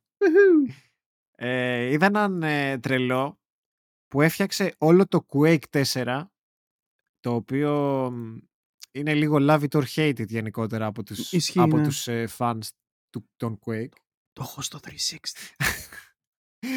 Κι εγώ. Ε, ε, έφτιαξε όλο το Quake 4 στην engine του 2. Που Δεν ξέρω, ίσως ήταν και ένας τρόπος να το παίξουν κάποιοι που δεν Τέρας. το έχουν παίξει. Τέρας ο τύπος. ναι, γιατί μην ξεχνάτε το 4 ήταν exclusive για PC ή κονσόλες; Ε, ο- δεν ήταν Δεν exclusive. ήταν Δεν exclusive. ήταν exclusive, ε. Οκ, okay, pass. Απλά επειδή απέκτησε. Βασικά δεν ξέρω τι έπαθε τότε η id. Κάτι έπαθε τέλος πάντων τότε και με το Doom και με το Quake. Μμμ. Δηλαδή το, το Doom αποφάσισε να το κάνει horror. Ε, corridor horror shooter. Corridor horror, είναι κλειστοφοβικό τέρμα. Ναι. Και το Quake 4 το έβαλε. ε, το- Το ανέλαβε η Raven. Και αυτό ήταν όμως κλειστοφοβικό. Ναι. Και το, Το Quake Quake- 4, πολύ κλειστοφοβικό. Στο Quake όμως ταίριαζε πιο πολύ αυτό το στυλάκι. Δηλαδή, Ε, πες, Ναι, ήταν και οι εχθροί λίγο πιο... Οκ, πες ήταν dark fantasy παλιά. Μμ. Ε, το ανέλαβε η Raven που είναι και γαμό τους developers, δηλαδή ξέρουν τι Και κάνουν. γαμό τους developers. Και εγώ- το Wolfenstein τους ε, συνέχεια το Τώρα θυμάμαι τους αυτό. έχει η Microsoft. Και θυμίζει και πολύ Όχι ακόμα. 4K, 4- ε, 40K το, το Quake σαν σύμπαν. Μμ. Ε, Όποιος ενδιαφέρεται, είναι ολόκληρο το παιχνίδι, δεν είναι demo και μαλακίες τέτοια. Ναι, ναι.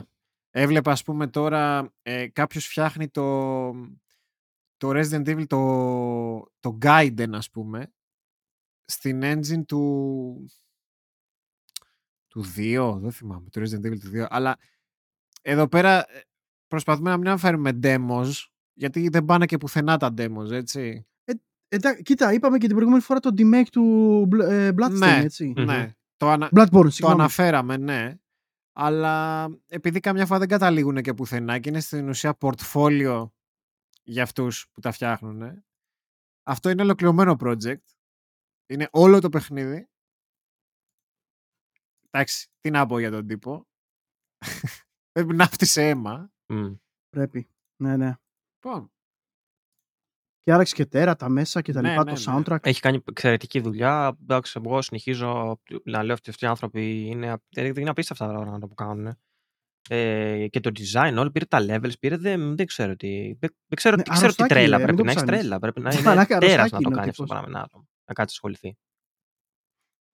Άντε, Ξέροντας τρικάδες. ότι- Ώρα να παίξετε το Quake 4. Ώρα έρχεται και ώρα να, άντε, να ανακοινωθεί τίποτα μέσα στο 22 για το, Έτσι, μπράβο. για το επερχόμενο. ε, Να πάθω να ασκήσω με τα βραγιά μου στο live. Quake 5. Quake 5. Χρονιά Έρχεται. Microsoft. Χρονιά Microsoft. ρε. Δεν αντέξατε, το είπαμε και σήμερα. Ε, Τι, Εννοείται. αφού δεν είχαμε νέα την Microsoft δεν θα βάλουμε εμείς. Ούτε ένα νέο της Microsoft. Χρονιά Microsoft. ε, είπαμε για το τέτοιο, για το Starfield. Α, ναι, σωστά.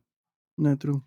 Λοιπόν, αυτά είχαμε αυτή τη βδομάδα. Μμμ. Δεν ξέρω αν έχετε κάτι να προσθέσετε. Όχι, νομίζω ότι είμαστε μια χαρά. Είμαστε καλά, είμαστε πολύ καλά. Α, τα παιδιά θα τα βρείτε φυσικά στα προσωπικά τους ε, streams ε, at ε, Dandikos στο Twitch, τον Μμμ. Κωνσταντίνο και ε, Seb McLean, τον ε, Sebastian. Εγώ είμαι, ε, θα είμαι για κάποιο διάστημα on hiatus, Αδιούχος. που λένε και στο χωριό μου, για απροσδιόριστο διάστημα. Ε, μ, τι άλλο, έχουμε κάτι άλλο; Nope, Όχι. Αυτά νομίζουμε. Λοιπόν, θα σας Έχουμε αφήσουμε κυκλοφορίες εδώ πέρα. ωραίες αυτή την εβδομάδα πάλι. Έχουμε Elden Ring, έχουμε πάλι, ε, Έρχεται έχουμε Elden Ring πάλι αυτή την τη άλλη εβδομάδα. εβδομάδα θα τη συζητήσουμε πάλι. Ε, 28 είναι το Elden Ring. 28 Δεν θα έχει είναι. βγει. 28. Ωραία, εντάξει. Τι, τι μεθεπόμενη ήταν, τότε. 25.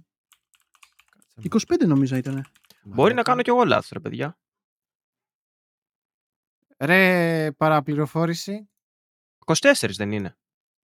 25. Α, καλά τα λέει, ναι. Εγώ είμαι Ναι, παραπληροφόρηση. Ναι, ρε παιδιά, δεν πειράζει. Έτσι, εντάξει. Bitches! Άρα θα έχει βγει, ωραία, ωραία. Θα έχει θα βγει. έχουμε δει και το Elden Ring, λοιπόν. Ε, δεν ξέρω αν θα το παίξει κάποιος από εσάς. Χλωμό το κόμμα. Ε, Ο- Τι όχι, εννοείς, δεν σε θα live? το- Ε, Όχι. Κοίτα, Γενικότερα.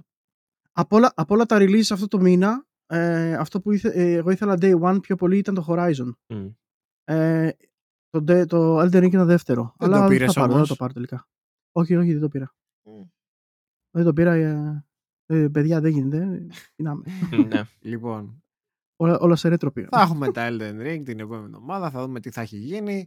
Α, θα μας κράζουν οι σολάδες. Καλά, Α, εντάξει. εντάξει, τα γνωστά. Οι σολάδε κράζουν γενικότερα, η ό,τι και δική να μου. γίνει. Η δική μου είναι σολ... ε, θα τον λάβω εγώ, ρε.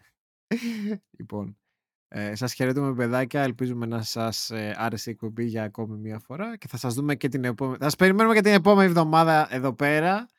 Α, την επόμενη Δευτέρα. Βεβαίως. Με, με περισσότερο order of gaming, με περισσότερα Περισσότερο νέα.